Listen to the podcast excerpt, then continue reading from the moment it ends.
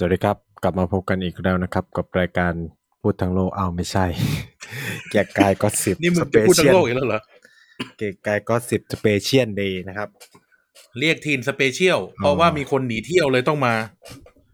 มีคนไปเตรียมตัดชุดขาวเอ้ยเหรอเออผมเห็นเขาถ่ายรูปกับเมอร์เมดที่เดนมาร์กอยู่นะเออมันอ้าวตอบรับกับกระแสข่าวมีคนคนหนึ่งบินไปอังกฤษพอดีเลย เฮ้ยเหรอ โอ้เออแล้วเดี๋ยวมาพบกันที่เยอรมันเลยเหรอเออแหมหนีเที่ยวเก่งซะเลยนะอืม season นี้ อืม special ก็อะไรเออ special ไง special เราพูดกันถึงเรื่องที่เราพูดกัน off record อาทิตย์ที่แล้วแต่ยกมาหมดไม่ได้นะไอ้เหี้ยอันนี้ตีนจริงเลยนะเอ่อท่านผู้ฟังครับ วันนี้เอ่อท่าน รองศาสตราจารย์ดรอัธสิทธิ์พันแก้วไม่อยู่นะครับอืมก็ติดภารกิจ ติดภารกิจเอ่อไป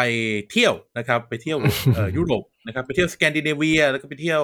เอ่อยุโรปกลางนะครับเอ่อไปเที่ยว AKA คือไปทำงานสามสิบเปอร์เซ็นไปเที่ยวเจ็ดสิบเปอร์เซ็นตนะครับเอ่าแล้วต้องมีคนไปฟ้องแน่นอนนะฮะอืมใช่กูพูดวันนี้กูพูดเองนะครับ ก็เอ่อวันนี้ก็เลยต้องอยู่กับกันกับไนซ์นะครับจริงเอ่อกับเรียก Teens Special เออที่จริงไม่จัดก็ได้นะ จริงครบแล้วอะเออไม่ใช่เออพอมานั่งนับนับแล้วเนี่ยเออเออตาม contract เนี่ยไม่ต้องจัดก็ได้นะเทปเนี้ยเออ เป็นเออเขาเรียกแต่ว่าว่าเป็นโบนัส track เป็นโบนัสเออเป็นโบนัสให้กับท่านผู้ฟังนะครับ วันนี้อยู่กับเรียกทีมเออเอ่อรายการรายการเห็บหมัดกัดสังคมนะครับเออกระตุ้นให้สังคมคิดตามบางเรื่องคิดต่อที่ทุกท่านคิดถึง รายการที่ออกเป็นรายไตรมาส ใช่ รายการที่หายไปนานมาก แล้วก็ออกเอ่อออกออกคนคิดถึงกันมากนะครับ สร้างปรากฏการณ์ทัวร์ลงของจริงมาแล้ว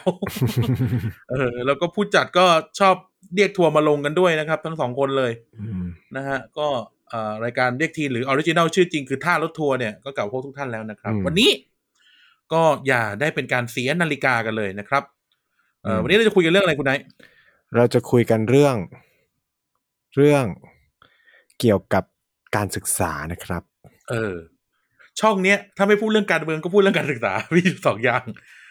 อืมเออรายการคนเราได้งบได้งบสนับสนุนจากกระทรวงศึกษาได้แล้วอืมแต่ก็ด่าเขาทุกตอนก็ไม่น่าได้จริงนะเออก็วันนี้เรื่องอะไรการศึกษา ชื่อตอนชื่ออะไร ชื่อตอนชื่ออะไรทอนว่ารัฐบาลใหม่กับการศึกษาที่ต้องแก้ เราจะมีรัฐบาลใหม่กันแล้วเหรอ ใช่เพราะเขารับรองสสแล้วไง หลังจากแล้วที่รอเรางสสบ่นแต่ใครเป็นนายกอะ หลังจากที่เราบ่นท่านกกตไปอย่างยาวนาน สุดท้ายท่านก็รับเออรองแบบห้าร้อยไปเลยทีเดียวเชียวในครั้งเดียว เออ รับแบบเขาเรียกนะ ปิดม้วนเดียวจบเลยเนาะเออแล้วก็บอกว่าอย่าค่อยตามไปฟันทีหลังเอ้าแล้วทำไมไม่ทำแบบนี้ตั้งแต่แรก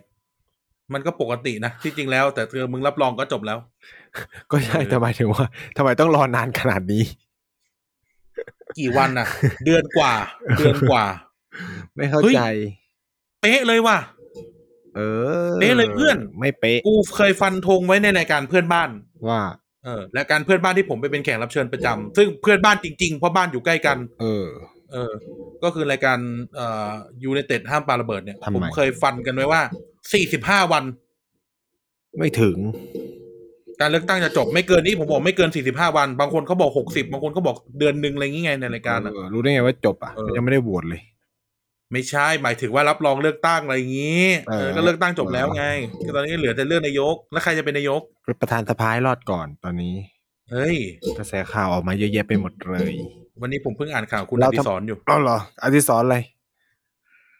อดิศรสอนประวัติศาสตร์ธรรมศาสตร์มั้งไอ้บ้าอธิสรอดิเพียงพอเกตเนี่ยเออเออพูดชื่อไปเถอะมันออกข่าวไปแล้ว เออเออทำไมอะ เขาก็บอกว่าเออทำไมต้องยกประธานสภาให้ก้าวไกลอะไรอย่างงี้เออว่ากันไปเออไม่กี่คนทำไมยังตัมีดมสินหาใจนิยมอีกนะเอเอออ ไม่กี่คนทำไมมาตัดสินใจแทนอ้าวเอาแล้ว เออพักนี้ต้องอย่างนี้แหละใช่ไหมเออแล้วเนี่ยก็มีข่าวเนี่ยพี่อุ้งอิงติดโควิดอีกเอาไปกันใหญ่พี่พิละธาก็ติด ใช่ นี่อุมเบชกามาก็บอกว่าแบบร้องขอนับคะแนนใหม่ปชปชปชนะเจ็ดร้อยหกหกหกเสียงเท่านั้น เออ ท่านท่านมหานิยม ตายแล้ว อืม นี่เลยนี่ โค้ดอันโค้ดเลย คุณอดิศรเพียงเกตพูดว่าเราไม่สามารถให้ประธานสภากับพรรคก้าวไกล เพราะคุณสูงแค่ร้อยห้าสิบเอ็ดเมื่อมีข้อขัดแย้งในสภาก็ต้องโหวตผมยืนยันว่าเรามีบุคลากรที่เหมาะสมมากกว่าเขาไม่อยากให้สามเณรกับภาพบวชใหม่มาเป็นเจ้าอาวาสครับเอ็ดโดโอ้โอ้โหโหแน่แน่ๆเลยอะ จากการแน่บินๆไปเลยอะอังกฤษแน่ๆเลยอะ เออ ประวิตรแน่นอนโอ้โห ไอ้เหี้ยมึงเป็นไรพ่อมดดำพ่อมดดำมีกระแสข่าวว่าพ่อมดดอีกแล้วเหรอ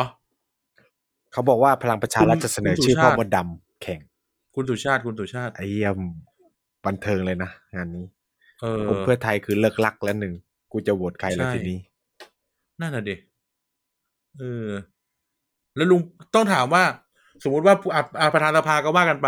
แล้วถ้าเกิดว่า ไอ ไอการเสนอชื่อนายกอะแม่งสมมติเสนอชื่อพิมทิมพิธา แล้วก็เสนอชื่อประวิตรวงษ์สุวรรณเงี้ยไอ้เหี้ยมันจะมีงูเห่าปะวะ ไม่รู้ แต่อันที่น่าสนใจเพราะว่าอะไรรู้ป่ะคุณอาทิตย์เมื่อสามสี่วันก่อนคุณจตุพรเพิ่งออกมาพูด ว่าให้ระวังกันไว้ว่ามันจะพลิก งูเห่าเพื่อไทย งูเห่าเพื่อไทย ไม่ใช่งูเห่ากูก็แบบนะคน ไม่ใช่งูเห่าก็ไก่งูเห่าเพื่อไทยไม่ใช่ไม่ใช่งูเห่าเพื่อไทย กูแบบ อืมปรากฏจตุพรพรหมพันธ์อีกแล้วนะช่วงนี้ งูเห่าแบบหนึ่งมีหนึ่งมีสสหนึ่งร้อยสี่สิบกว่าคนเป็นงูเห่าไปแล้วแปดสิบคนอย่างนี้เรียกงูเห่าปะโอ้ยอย่าเรียกเห่าเลยเฮียให้เรียกว่าย้ายพักแบบไม่เปลี่ยนทะเบียน อย่าเรียกเห่าเลยอย่าเรียกเห่าเลย ถ้าอย่างนี้มึงคือเรียกเห่าเลยใครผิดอะใครผิดอะถ้าจะแบบเนี้ยอะนั่นน่ะดินั่นน่ะดิเอออันนี้จะจะโทษใคร ถ้าแบบมีหนึ่งร้อยสี่สิบกว่าสสแต่ว่าแปดสิบกว่าคนโหวตให้อีกฝั่งหนึ่งไปแล้ว นั่นน่ะดิ เออ หัวหน้าพักลาออกเหมือนพักบางพักหัวหน้าพรรคลาแน่ออกเออตายตายๆตาว่ายตายตายตายตายแน่ตายๆเลยนะครับ เออ อะโอเค พักเรื่องการเมืองในสภากันหนึ่งสัปดาห์ เพราะว่าวันนี้การเมืองตามรั้วต้องจะว่าตามรั้วร้อนแรงนะครับ วันนี้ผมไม่ค่อยได้เอตาอมเลยเราว่าจริง ๆ สัปดาห์ที่ฮะอะไรนะผมไม่ค่อยได้ตามอะไรเลยคุณต้องรู้เรื่องเยอะกว่าเสียงคุณเบา เสียงคุณเบา เหรอ เออผมไม่ค่อยได้ตามอะไรเลย คุณต้องรู้เรื่องเยอะกว่าผมเลย มึงอย่าใช้คำว่าไม่ได้ตาม อาทิตย์ที่แล้วอัดรายการเสร็จกว่าจะเลิกกันสี่ห้าทุ่ม เพราะอะไร เพราะมึงนั่งคุยกับกูต่อไปสองชั่วโมงทัวร์ลงแน่เลยอะ ไม่แล้วก็แบบเราก็แบบคุยแล้วก็แลกเปลี่ยนความคิดเห็นคุณกัข้านมช็อตอะทำไมคุณข้ามช็อตอะรัฐบาลไม่ตั้งเลยคุณข้ามไปที่รัฐมนตรีใหม่แล้วเนี่ยยังไม่รู้ใครจะ ไม่ได้พลาดเป็นรัฐมนตรีใหม่ผมตั้งแค่ว่ารัฐบาลใหม่ว่าไม่รู้จะเป็นใครไงเด็กสร้างชาติสัปดาห์ที่แล้วผมก็พูดแล้วว่า รัฐบาลใหม่จะได้คนเก่าหรือจะได้คนใหม่ หรือจะได้คนอะไร ผมไม่ได้สนใจ ผมสนใจอนาคต นั่นน่ะสิเออวันนี้เมื่อสัปดาห์ที่แล้วเราคุยกันเรื่องผคุยมกันไม่เรื่องเห็นมีอ่าใครมาส่งมอบงานเลย ตอนที่ผมเป็นรัฐบาลหรอ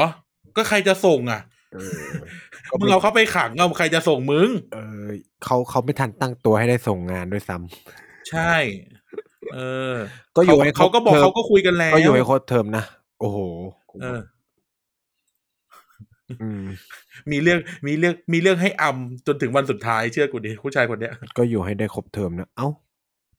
หมายความว่าอะไรเออจะยุบสภาอ๋อท่านจะหมายความว่ายุบสภาเอ่อยุบสภาแหละ เออ แต่ก็มากกลับมาคุยเรื่องกลับมาคุยเรื่องรั้วของเราดีกว่าเออเออก็เกิดเหตุการณ์เกิดตอนนี้เหตุการณ์เป็นอะไรที่วิพากษ์วิจารณ์ในไม่ก็ต้องเป็นวิพากษ์วิจารณ์ในในบ้านเมืองเราเรื่องการศึกษาตั้งแต่เรื่อง เครื่องแบบเรื่องทรงผมจะเกิดเหตุการณ์อะขอใช้คำพูดกันแบบคุยกันบ้านๆว่าน้องหยกปีนรั้วเออที่โรงเรียนอุ้ยแถวแถวๆบ้านผมนี่แหละต้องหยกเป็นใครเออะอน้องหยกก็เป็นเอ่อเด็กน้องผู้หญิงคนหนึ่งที่เคลื่อนไหวด้านอ่าสิทธินักเรียนอะไรอย่างนี้ อะพูดอย่างนี้แล้วกันอันน่ะเออ แล้วเราก็แบบเออวันนั้นวันเมื่อสัปดาห์เราก็นั่งคุยกันถึงแบบเออมันต้องเป็นยังไงอะไรเงี้ยหรือว่าเออมีความคิดแลกเปลี่ยนกันก็เลยเออจับเรื่องนี้มาคุยเรียกทีกันดีกว่า อืมว่าแบบเออ มัน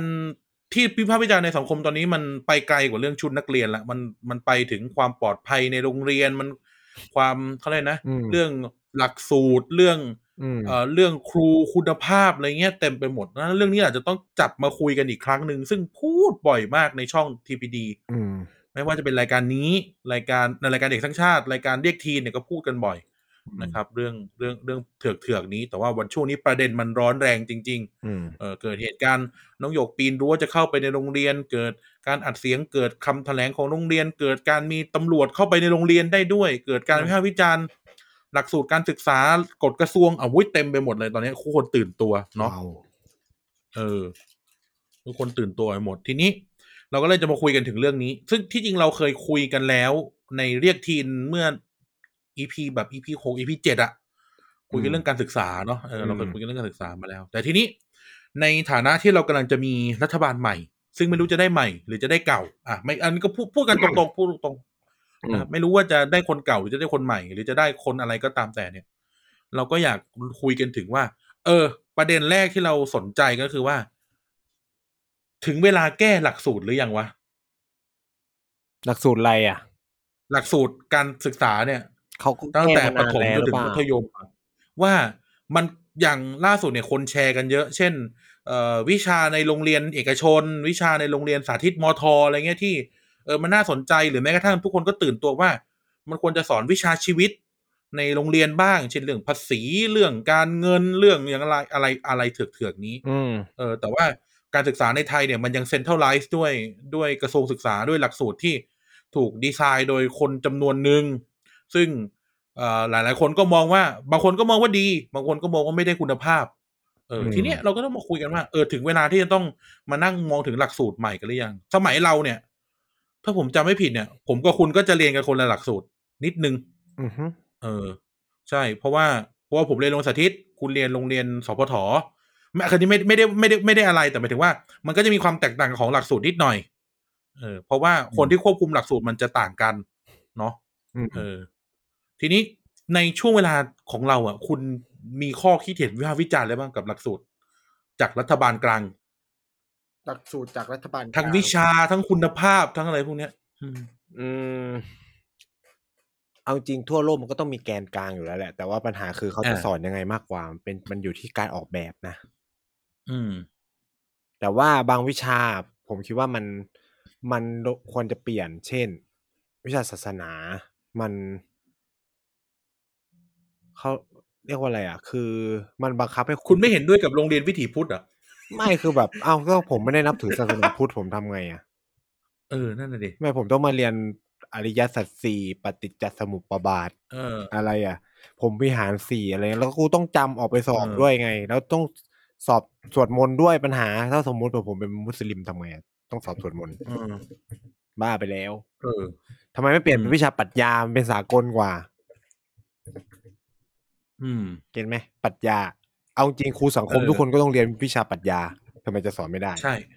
ใช่อันนี้จริง เออ แต่ดีโรงเรียนผมไม่มีสอนนักธรรมรอดไปเหรอ มีด้วยเหรอวะกูฟัมีงการสอนนักธรรมกูฟังด้วยหเหรอลายหลายโรงเรียนมากให้ไปสอนนักธรรมด้วยเออถ้าสอบไม่ผ่านไอ้เหี้ยไม่มีผ่านด้วยเหรอด้วะวยเออโคตรงงเลยทำไมเราต้องสอบนักธรรมวะ ก็เป็นนักธรรมสำหรับคารวาสเพื่อแบบอารมณ์แบบ เป็นเกียรติบัตรประดับพอร์ตหรือเปล่ารอเอ้ยอันนี้ความรู้ใหม่ว่ามีการพาเด็กไปสอบนักธรรมด้เพื่วยอเหรให้อคุณเป็นชาวพุทธตัวอย่างหรือเปล่า คุณจะได้เป็นดรอัมเบดกาเป็นแบบนางอะไร วิสาขาอะไรอย่างงี้เป็นทำไม เป็นทำไมชาวพุทธเป็นทำไมตัวอย่างเออ เป็นทำไมกูก็ไม่รู้เหมือนกัน ก็เนี่ยเป็นวิชาศาสนาเป็นอะไรที่รู้สึกว่าไม่มีประโยชน์ที่สุดในตอนเรียนหนังสือ เพราะว่า หลักธรรมก็ไม่ได้เอาไปใช้อยู่ดี แม้กระทั่งครูที่สอนก็ไม่เคยได้ใช้หลักธรรมที่ตัวเองสอนเออไม่ได้สมมติแบบที่ข่มจิตที่บ้านข่มใจที่เออที่บ้านกูแบบไหว้โปเซงใต้เตอย่างเงี้ย กูจะแบบจำเรื่องพระเรื่องเจ้าไปทำไมเราวะสอนหมดไหมล่ะก็สอนแค่พุทธศาสนาแล้วก็อะให้เอาให้ครูที่เป็นคนพุทธไปสอนศาสนาคริดไปสอนศาสนาอิสลามโอเคแหละก็พยายามจะสอนทุกศาสนาแต่ว่า ก็ไม่รู้ไงว่ามันเป็นยังไงก็นึกภาพไม่ออก ก็สอนไม่ได้เออ คือศาสนาใช่ใช่มันเป็นเรื่องความเชื่อส่วนบุคคลมันไม่ควรเอามาสอนในโรงเรียนปะเออ มันเป็นเรื่องเซคูล่าเนาะหมายถึงว่ามันเป็นเรื่องของคารวาสอะมันเป็นเรื่องที่แบบออถ้าปรัชญามันเข้าใจได้อะเพราะมันเป็นเรื่องตรรกะ คือตรรพูกดศาสตร์พูดในแง่หนึ่งผมอาจจะมองแง่ลบเกินไป การสอนศาสนาในโรงเรียนแม่งเหมือนเป็นการเผยแผ่ศาสนาแบบหนึ่งอะ มันเป็นอยู่แล้วสำหรับโรงเรียนรัฐหรือโรงเรียนทั่วไปที่แบบสอนพระพุทธวิชาพระพุทธศาสนาอะไรบางเงี้โรงยเรียนเอาพระมาสอน เออ โรงเรียนผมนี่คือก็มีนะ มีห้องแบบมีห้องพระพุทธเลยอะต้องนั่งพื้นเรียน เออโรงเรียนกูเนี่ยต้องนั่งแบบเอาเบาะมานั่งพื้นเรียนเว้ยอันนี้เราพูดถึงมัธยมเนาะถ้าไปพูดถึงในระดับประถมนี่คือต้องนั่งสมาธิช่วงกลางวันอ่าจะเข้าเรียนต้องนู่นต้องต้องสวดมนต์แผ่เมตตาแล้วแบบเอ้าแล้วเด็กศาสนาอื่นทำไงอะคุณทำไปเล่นไปนะ ตอนประถมเนี่ยผมเรียนโรงเรียนคาทอลิกนะกางเกงน้ำเงินนะเออ มีนั่งสมาธิจ้า ลมหายใจเข้า ลมหายใจออกตอนเที่ยงจ้างงมากจ้าก็ครูส่วนใหญ่เป็นชาวพุทธเออ มึงอย่าว่าแต่ครูเลยผออเนี่ยเป็นคริสต์แท้ๆยังอะถึงเวลาสวดมนต์แล้วตอนเช้าไอ้เหี้ยกูโคตรงงเลย คือแบบเนี่ย คือมันเอาศาสนาเข้าไปอยู่ในระบบการศึกษา มันจะเป็น คืออันนี้เราไม่ได้บอกว่าดีหรือไม่ดีเราแค่บอกว่า มันเป็นเรื่องส่วนเชื่อส่วนบุคคลก็ แล้วแต่ใครจะไอ้นี่ไปเนาะเอออันนี้ อันนี้เห็นด้วยนะ อืมอันนี้เห็นอันด้นี้วยเป็นเรื่องหลักสูตรที่คิดว่ามัน เออเขาเรียกว่าอะไร อะ มันไม่ได้จำเป็นขนาดนั้น แต่ว่าถ้าพูดกันแบบเป็นธรรมอะก็ต้องพูดกันแบบเป็นธรรมนะคือ ที่เราเห็นเคสน้องหยกว่าเออทำไมฉันอยากเรียนอะไรที่ไม่ได้เรียนก็ไม่ได้คำตอบก็คือ เราผลิตครูมาแบบสำเร็จอะเราไม่มีบุคลากรที่มีคุณภาพไม่คำว่าคุณภาพหมายว่า ไม่มีคุณภาพพอสำหรับทุกด้าน อันนี้ขออนุญาตพูดถึงชื่อโรงเรียนเนาะก็คืออย่างเตรียมพัฒน์นี่ก็ถือว่าเป็นโรงเรียนในกรุงเทพมีทรัพยากรนะเนี่ยมึงไม่ต้องพูดถึงโรงเรียนมัธยมในระดับต่างจังหวัดเลย ที่คุณเขาไนท์ผมเฉลยเลยนะ เตรียมพัฒน์น่ะโรงเรียนพี่สาวผมเอง คือผมพี่สาวผมจบเตรียมพัฒน์คือผมพูดอย่างนี้นะตอนที่ผมเข้าเรียนมหาลัยนะเวลาเขาคุยกันเอ้ยจบสายอะไรมามาทุกคนก็จะมาวิทย์คณิต อ่า วิทย์คณิตก็จะเป็นเบสิกของทุกโรงเรียนในพวกพวกมัธคุณยมอะในพวกประเทศคุณพวกไทยคุณต้องมีวิทย์คณิตอยู่แล้วพอเริ่มมาศิลป์เนี่ย เด็กกรุงเทพก็จะมีคำนี้ศิลป์ญี่ปุ่นศิลป์ฝรั่งเศสผมอ่านี่ผมอ่าอันนี้ผมศิลผมป์ญี่ปุ่นศิลป์ฝรั่งเศสอ้าวโรงเรียนคุณไม่มีศิลจีป์ฝรั่งเศสเหรอโรงเรียนผมศิลป์คือศิลป์ทั่วไป ทั่วไปเลยใช่ไหมไม่มีบุคลากรที่จะมาสอนในแบบเป็น section ว่าห้องนี้เป็นศิลป์ญี่ปุ่น ห้องนี้เป็นศิลป์จีน ห้องนี้เป็นเป็นศิลป์ฝรั่งเศสศิลป์ฝรั่งเศสไม่มีที่โรงเรียนผมด้วยไม่มีสอนฝรั่งฝรั่งเศสอ่าอย่างอย่างโรงเรียนผม อย่างโรงเรียนผมเนี่ย ก็เป็นห้องวิทย์คณิตอะมีห้องโอลิมปิกก่อน คือพวกเทพ อืม แล้วก็ห้องวิทย์คณิตเนาะแล้วทั่วไปเนี่ยก็จะมีศิลป์คำนวณก็คือเรียนเลขเออแต่ไม่เรียนวิทย์ใช่ไหมอ่าแล้วก็จะไล่มาเป็นศิลป์ฝรั่งเศส จีนญี่ปุ่นโรงเรียนอะผมมาอยู่ห้องศิลป์ญี่ปุ่น อืม แล้วก็เป็นศิลป์ทั่วไปศิลป์ทั่วไปไทยธุรกิจศิลป์ทั่วไปคอมพิวเตอร์อะไรเงี้ยอะก็ไล่ไป อืม เออ ก็จะไล่ไล่กันแบบนี้ นะอันนี้คืออม ในฐานะที่คุณอยู่ ในโรงเรียนเป็นสาธิต แต่ว่าโรงเรียนในกรุงเทพอ่าส่วนใหญ่ก็จะเป็นแบบนี้ โรงเรียนมัธยมอะในกรุงเทพส่วนใหญ่ก็จะโรงมีเรียนลักษณะใหญ่ด้วยใช่ไหมโรงเรียนใหญ่โรงเรียนประจำจังหวัดหรืออะไรไม่อาจจะเป็นแบบอ่าโรงนี้เรียนประจำจังหวัดก็เป็นแบบนี้ โรงเรียนผมเป็นโรงเรียนประจำอำเภอ แต่เป็นโรงเรียนขนาดใหญ่พิเศษที่มีประชากรเด็กเป็นหลักสามสี่พันกับห้าพันนะก็เป็นโรงเรียนใหญ่ครูก็น่าจะเยอะใช่ไหมแต่ก็คือเป็นวิทย์คณิตศิลป์คำนวณแล้วก็เป็นศิลป์ทั่วไป ความหมายของศิลป์ทั่วไปคือในหนึ่งห้อง ไม่จะเป็นต้องเรียนเหมือนกัน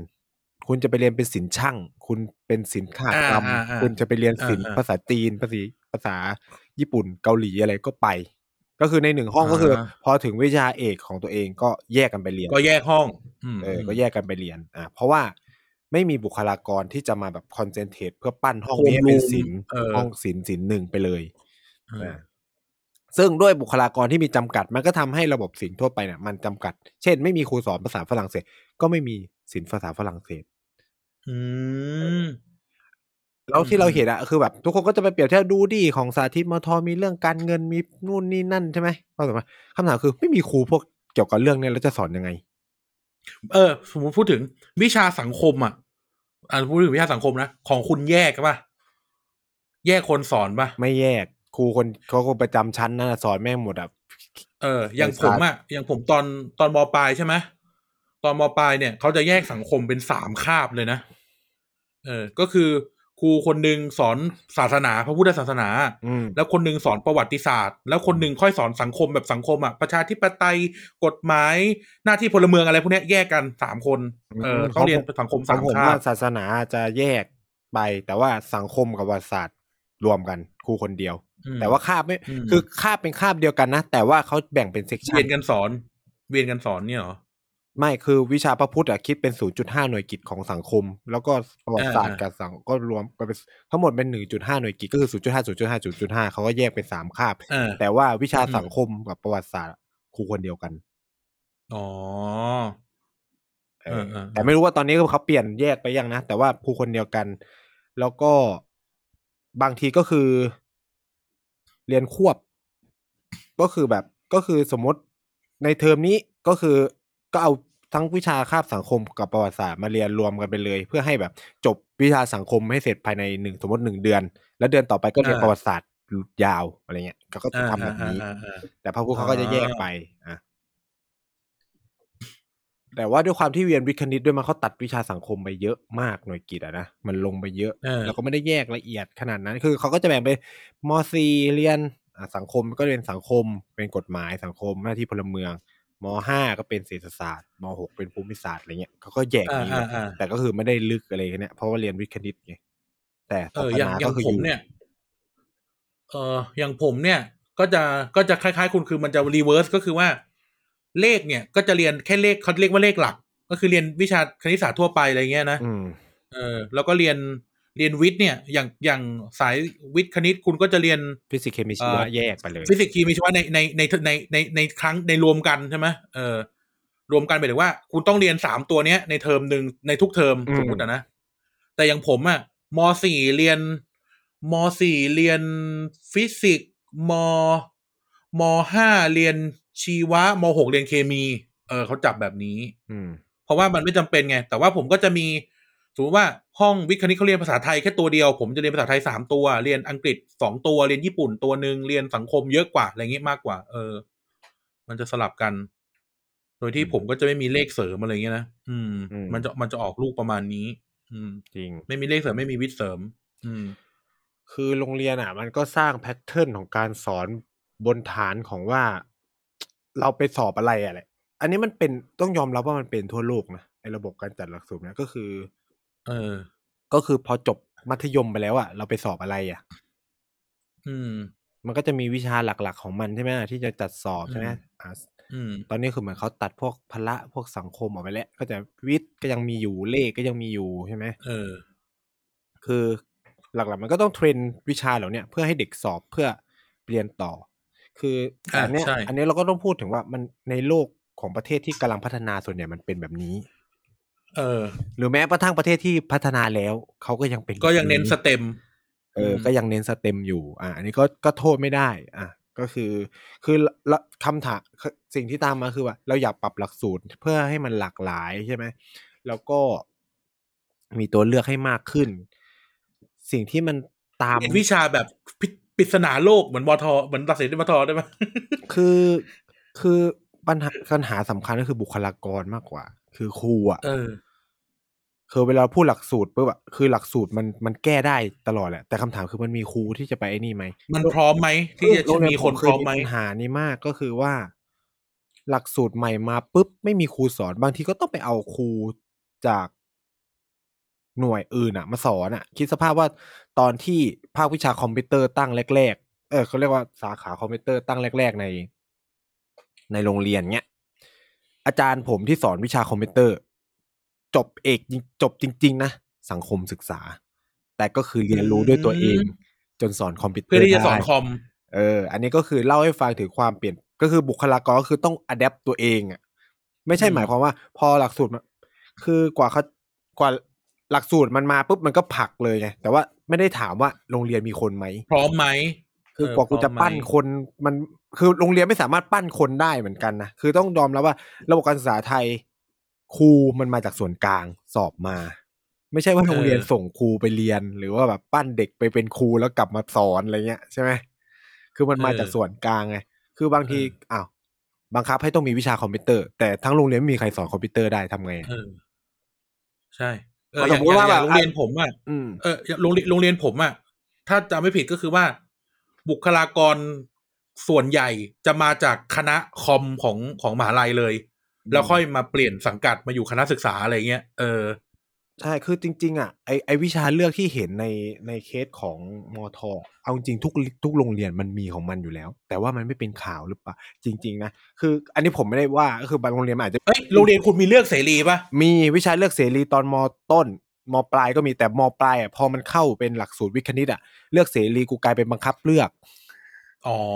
ว่ามึงต้องไปเรียนเลขเออเลขเสริม มึงต้องไปเรียนวิทย์เสริมแต่ว่าถ้าเป็นเด็กสายศิลป์อะอะเรื่องเสเขาจะรีแบบมันเรียนอย่างอื่นได้ คือถ้าเป็นเด็กสายศิลป์เขาเลือกเสรีไปเรียนอย่างอื่นนะเช่น ไปเรียนแบบ automobile ทำรถอืมก็มีอ่าอ่าเย็บปักก็มี อ่าคหกรรมก็ได้ อ่าโรงเรียนผมก็จะมีเอเออโรงเรียนผมมีคหกรรมมีใครอยากใครเรียนห้องวิทย์แต่อยากเรียนภาษาจีนก็มีเลือกเสรีภาษาจีนเอออย่างผมก็ไปอยู่เอ่อตอนมมหกไปอยู่เลือกเสรีห้องสมุดอะไรเงี้ยเออเพื่อที่จะไปเรียนอ่านหนังสือแต่ผมว่าจะโรงเรียนผมจะมีตอน ม.ต้นน่ะจะมีเช่น ผมไปเลือกเสรีเป็นแบบมักคุเทศก์อ่าอ่าอ่าอ่าเออของผมมีวงลูกทุ่งอะไรเงี้ยเออมีวงลูกทุ่งเออมันก็มีคือถามว่ามันมีมันมีแต่ว่ามันเบสอยู่บนพื้นฐานที่ว่าครูในโรงเรียนนั้นน่ะสอนทำอะไรได้ไหมได้เอเอออสอนได้ครูไหมในโรงเรียนนั้นเออน่ะมันทำอะไรได้เว้ยคือถามว่าโรงเรียนเออมันมันอยากมีไหมแบบเอออนิเมะนู่นนี่นั่นอะ คือมันก็อยากมีแหละ แต่ถามว่ามีใครจะสอนไหมแค่นั้นแหละ เพราะว่าครูพวกนั้นก็ต้องเปิดวิชาเลือกพวกนี้นะถูกไหมไม่แล้วจริง ๆ มันมันเป็นตั้งแต่ต้นน้ำนะก็คือว่าการเรียนครูอะก็คือสุโรงเราเอาพูดถึงโรงเรียนรัฐทั่วไปเนาะไอ้โรงเรียนโรงเรียนผมว่ามันเป็นเคสพิเศษว่า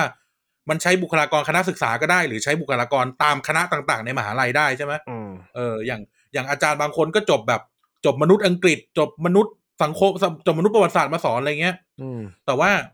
แต่ว่าโรงเรียนโรงเรียนเลสเซว่าโรงเรียนสปทเนาะโรงเรียนโรงเรียนรัฐอะโรงเรียนทั่วไปกางเกงดำกางเกงน้ำตาลเนี่ยครูอะมาจากส่วนกลาง ซึ่งการที่จะเรียนใบประกอบครูอะก็ต้องไปเรียนคลุหรือหรือศึกษาใช่ไหม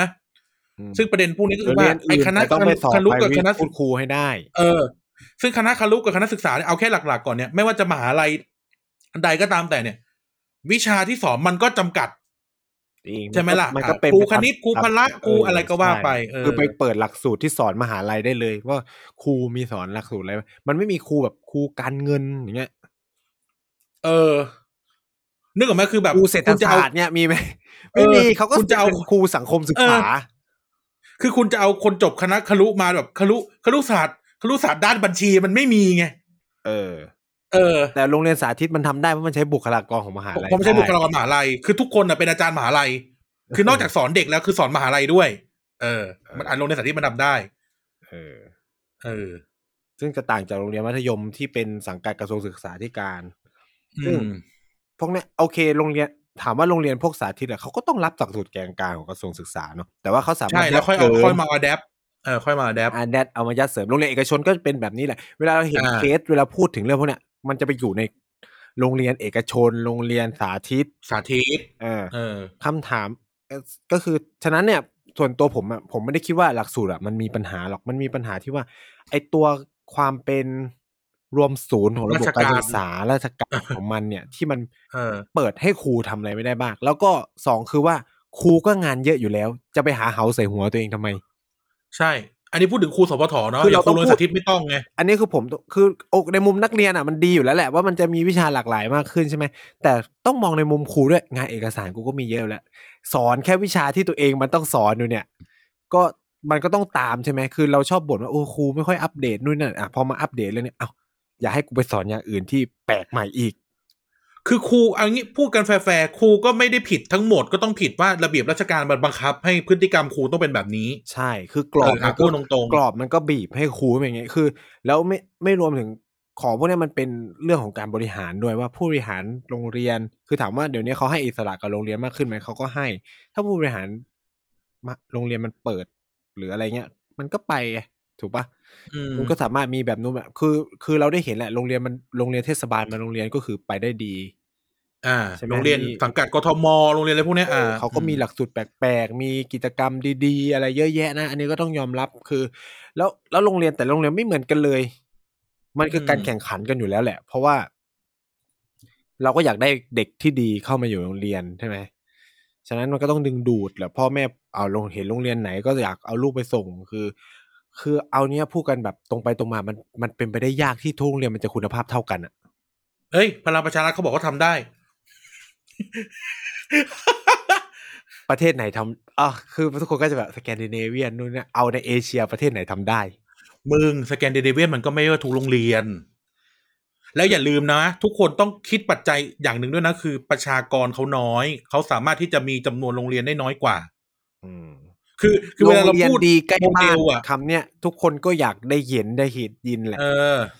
แต่ว่าพูดตรงๆเขาเรียกว่าอะไรอะสันดานของมนุษย์อะมันก็อยากเป็นที่หนึ่งอะใช่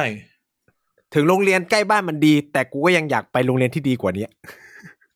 เออคือคือเวลาเราพูดถึงโมเดลต่างประเทศอะมันไม่ได้มีแค่ปัจจัยเรื่องคุณภาพการศึกษา คุณภาพครูคุณภาพหลักสูตร มันจะมีปัจจัยเรื่อง ภูมิศาสตร์ปัจจัยเรื่องประชากร อันนี้พูดกันแฟร์ๆพูดกันแฟร์ไม่ได้บอกว่าไม่ได้อยากได้ แต่พูดกันแฟร์ๆว่า เราก็ต้องคำนึงถึงปัจจัยทุกด้านเนาะสมมุติอากูสมมุติว่า ถามว่า สมมติว่าบ้านโคก บ้านโคกจังหวัดชัยภูมิเนี่ยเออ เราอยากได้มีอยากมีโรงเรียนที่มันเทียบกับโรงเรียนอย่างพักดีชุมพลไหมสมมติอะใช่ไหมเออกูอยากได้อยากแค่เท่าเตรียมอุดมอะทำได้ไหมอยากไหมเอออะเอาไม่ต้องไม่ต้องถึงเตรียมอุดมเอาแค่พักดีชุมพลก็ได้เอาโรงเรียนในจังหวัดกันเองเนี่ย คำถามคือว่า มันก็โคตรห่างไกลอะ แล้วแล้วก็คำว่าห่างไกลไม่ไม่ไม่ได้เบรม แต่หมายถึงว่า มันก็มีปัจจัยอื่นๆจำนวนประชากรมันพอที่จะนั่นไหมแล้วเรามีคุณภาพคุณไอยเรามีบุคลากรพอที่จะเติมโรงเรียนในระดับพักดีชุมพลเข้าไปในบ้านโคกไหมอะไรเงี้ยเอออะอย่างนั้นเอาพูดพูดกันตรงๆพูดตรงๆเออแต่ไม่ได้หมายความว่า ไม่อยากมีเราอยากให้มันมีแต่เมื่อเราคำนึงแล้วเนี่ย มันจะมีอีกหลายอย่างที่จะต้องแก้ไขมีอะไรต้องจุดเออหรืออยากอยากมีโรงเรียนระดับเตรียมอุดมศึกษาที่อยู่ตรงปทุมวันอะ อยู่ในแถวกรุงเทพกีทาบ้านกูไหมก็อยากใช่ปะอย่างน้อยให้มันมีเออเตรียมอุดมให้ได้ทุกจังหวัดอะ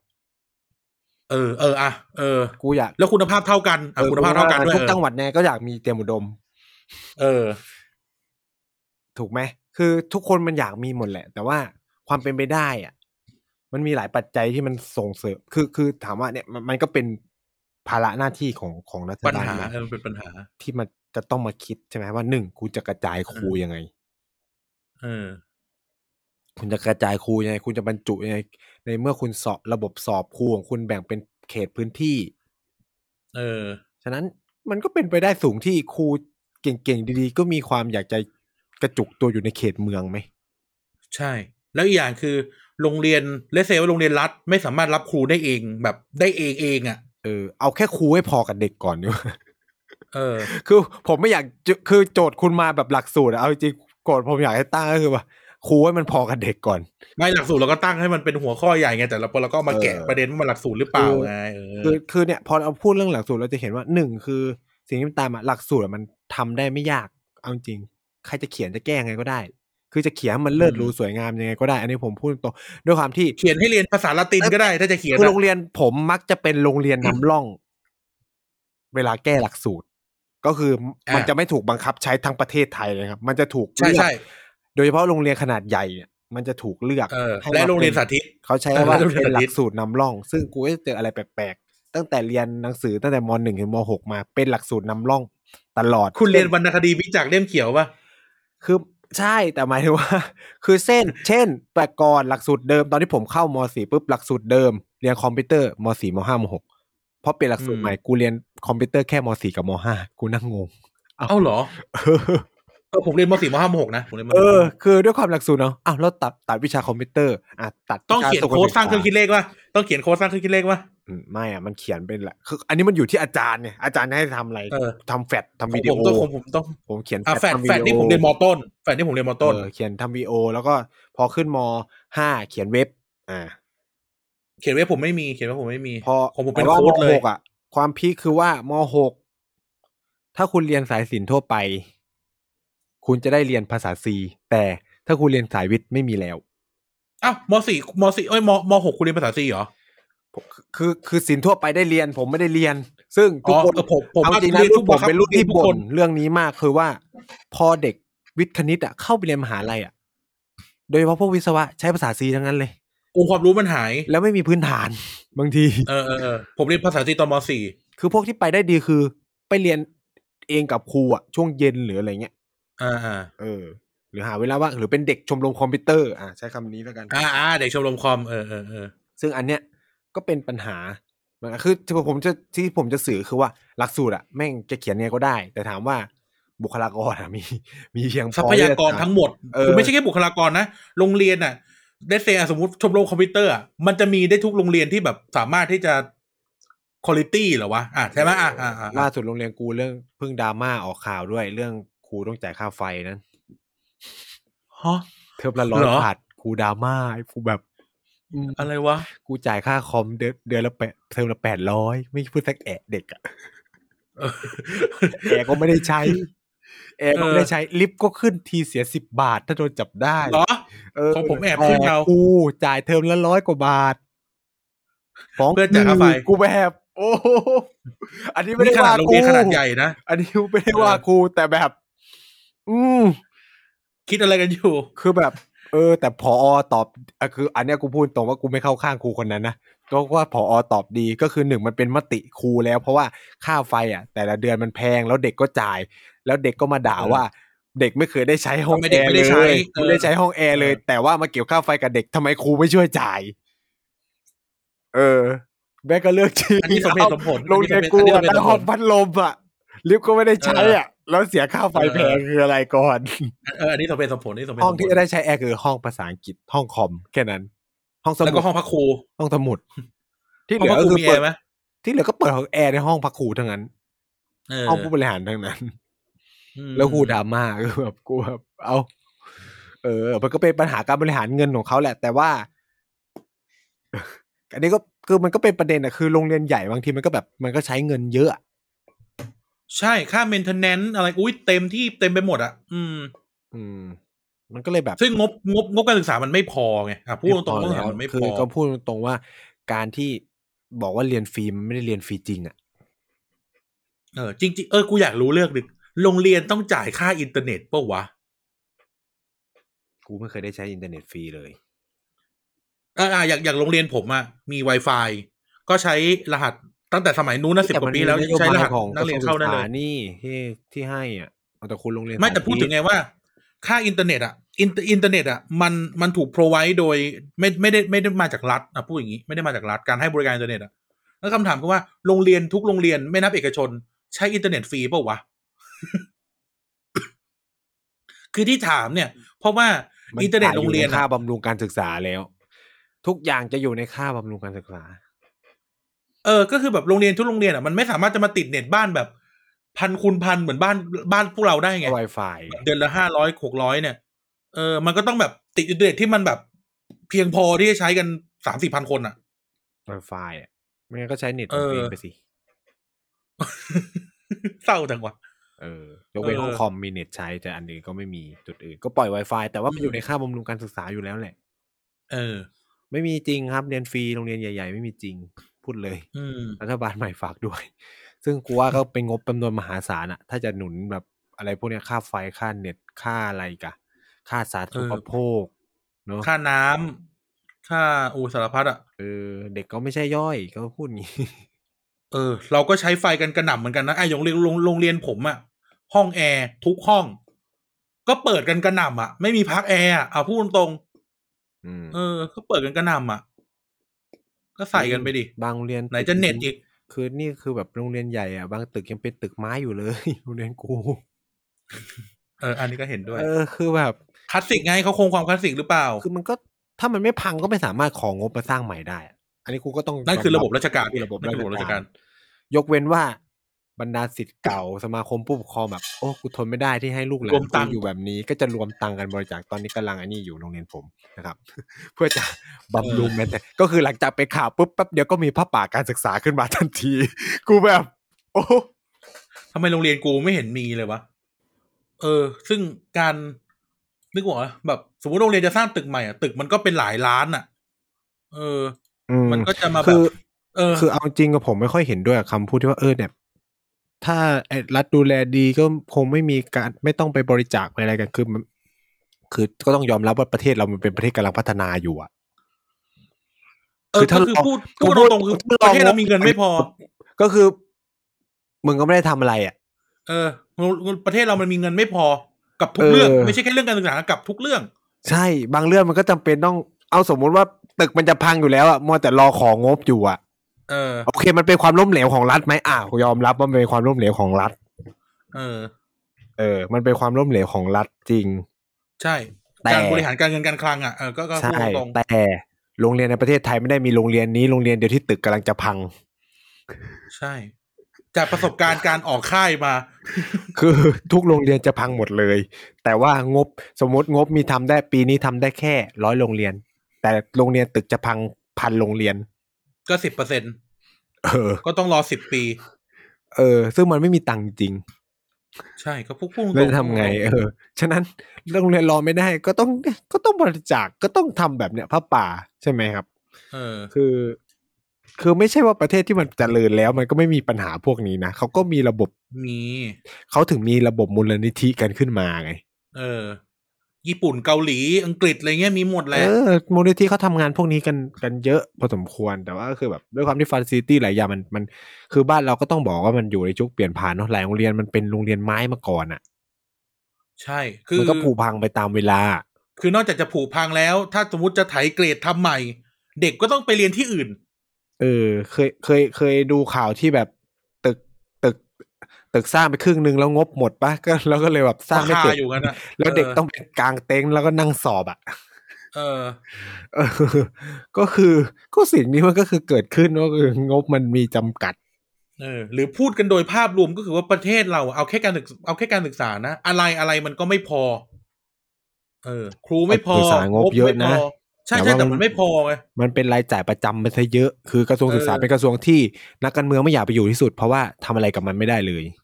ใช่ เพราะเป็นรายจ่ายประจำเป็นเงินเดือนครูเป็นคือเงินเดือนครูสูงขึ้นเรื่อยๆ แต่ว่าก็ไม่พอใช้สักที ใช่ มันก็มีรายจ่ายไร้สาระอะไรอะพูดอะมันก็มีรายจ่ายไร้สาระเมื่อเราไปไปกางงบมาดูอะนะแต่ถ้าเออถามว่าถามถึงจุดหนึ่งอะเหี้ยจะหยิบอะไรออกก็ ก็มีเรื่องอะใช้คำว่ามีเรื่องแล้วกัน อันนี้ อันนี้ อันนี้พูดถึงฝากถึงรัฐบาลใหม่ด้วยว่า ก็แบบอยากให้เด็ดขาดเนาะว่าอะไรที่มันควรจะเลิกก็เลิกซะ อืม อืมอะไรเงี้ยอะไรที่มันไม่จำเป็นต่อคุณภาพการศึกษาก็เลิกซะแล้วก็ จริงมันก็จะเอาเงินเติมงบเข้าไปไปก็ทำอย่างได้อื่นได้ เออ เติมเงินเอาไปทำอย่างอื่นได้ ใช่ไหมมันจะมีงบจริงแบบ บ้าๆบอๆอะคือก็ก็พูดตรงๆมันมีอบงรบมหลับ้ากๆบอสูๆตเยรลูอะกเสืออย่างเงี้ยเออ เออ จริง ลองตัดดู อาจจะได้มาคืนมาสักร้อยล้านกูว่า เฮ้ย โรงเรียนคุณมีเข้าค่ายป่ะมสี่มห้ามหกมีไม่นับรอดอ เข้าไงข้าวพุทธธรรม ค่ายพุทธบุตรอ๋อไม่มี โรงเรียนผมมันจะเป็นแบบ ค่ายเป็นวัฒนธรรมโรงเรียนแล้วก็ต้องมาจ่ายเพิ่มด้วยนะสองร้อยอะไรคุณเงี้ยเป็นโรงเรียนสาธิตไงไม่ก็พูดถึงไงว่า เออ ซึ่งซึ่งอะพวกเนี้ยเราก็เห็นแล้วว่า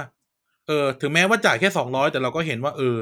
มันก็เป็นอะไรที่ใช้เงินอะกีฬาสีซึ่งยังต้องจ่ายเลย บ้าจริง กีฬาสีเออจ่ายไปกีในฬาค่าบำรุงการศึกษา อ๋อกีกีฬาสีผมไม่มีอันนั้น แต่ว่า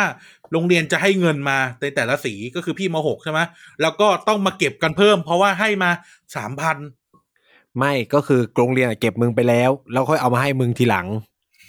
แต่กูก็ต้องเอาตาตังค์มาใช้เพิ่มอยู่ดีใช่แต่มันก็ไม่พออยู่ดี สีหนึ่งเออมีเป็นบ้ากี่คนให้กูมาหกพันค่าขนมเด็กก็หมดแล้ว ให้หกพันดูแลมหนึ่งถึงมหกและตั้งแต่กีฬาอัศจรรย์ แล้วก็ลีดพาเลดดนรวตมรีกันหกพันต้องจัดการเอาเอง เออ ซึ่ง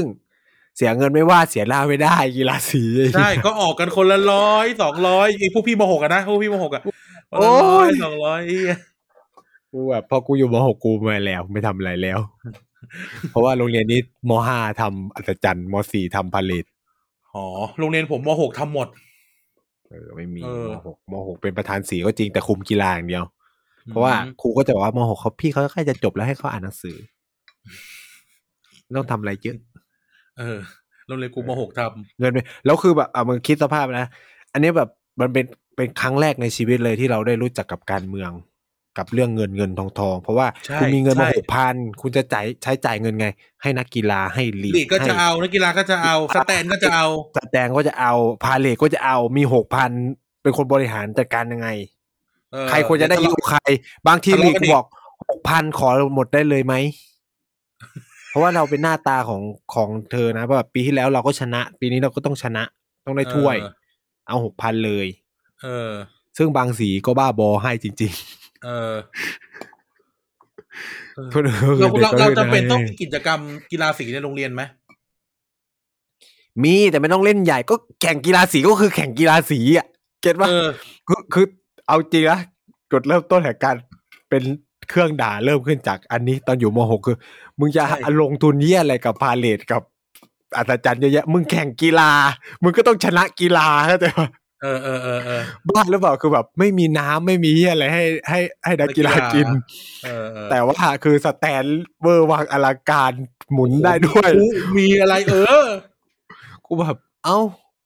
แล้วนี่คืองานแข่งกีฬาถืออะไรแข่งกีฬา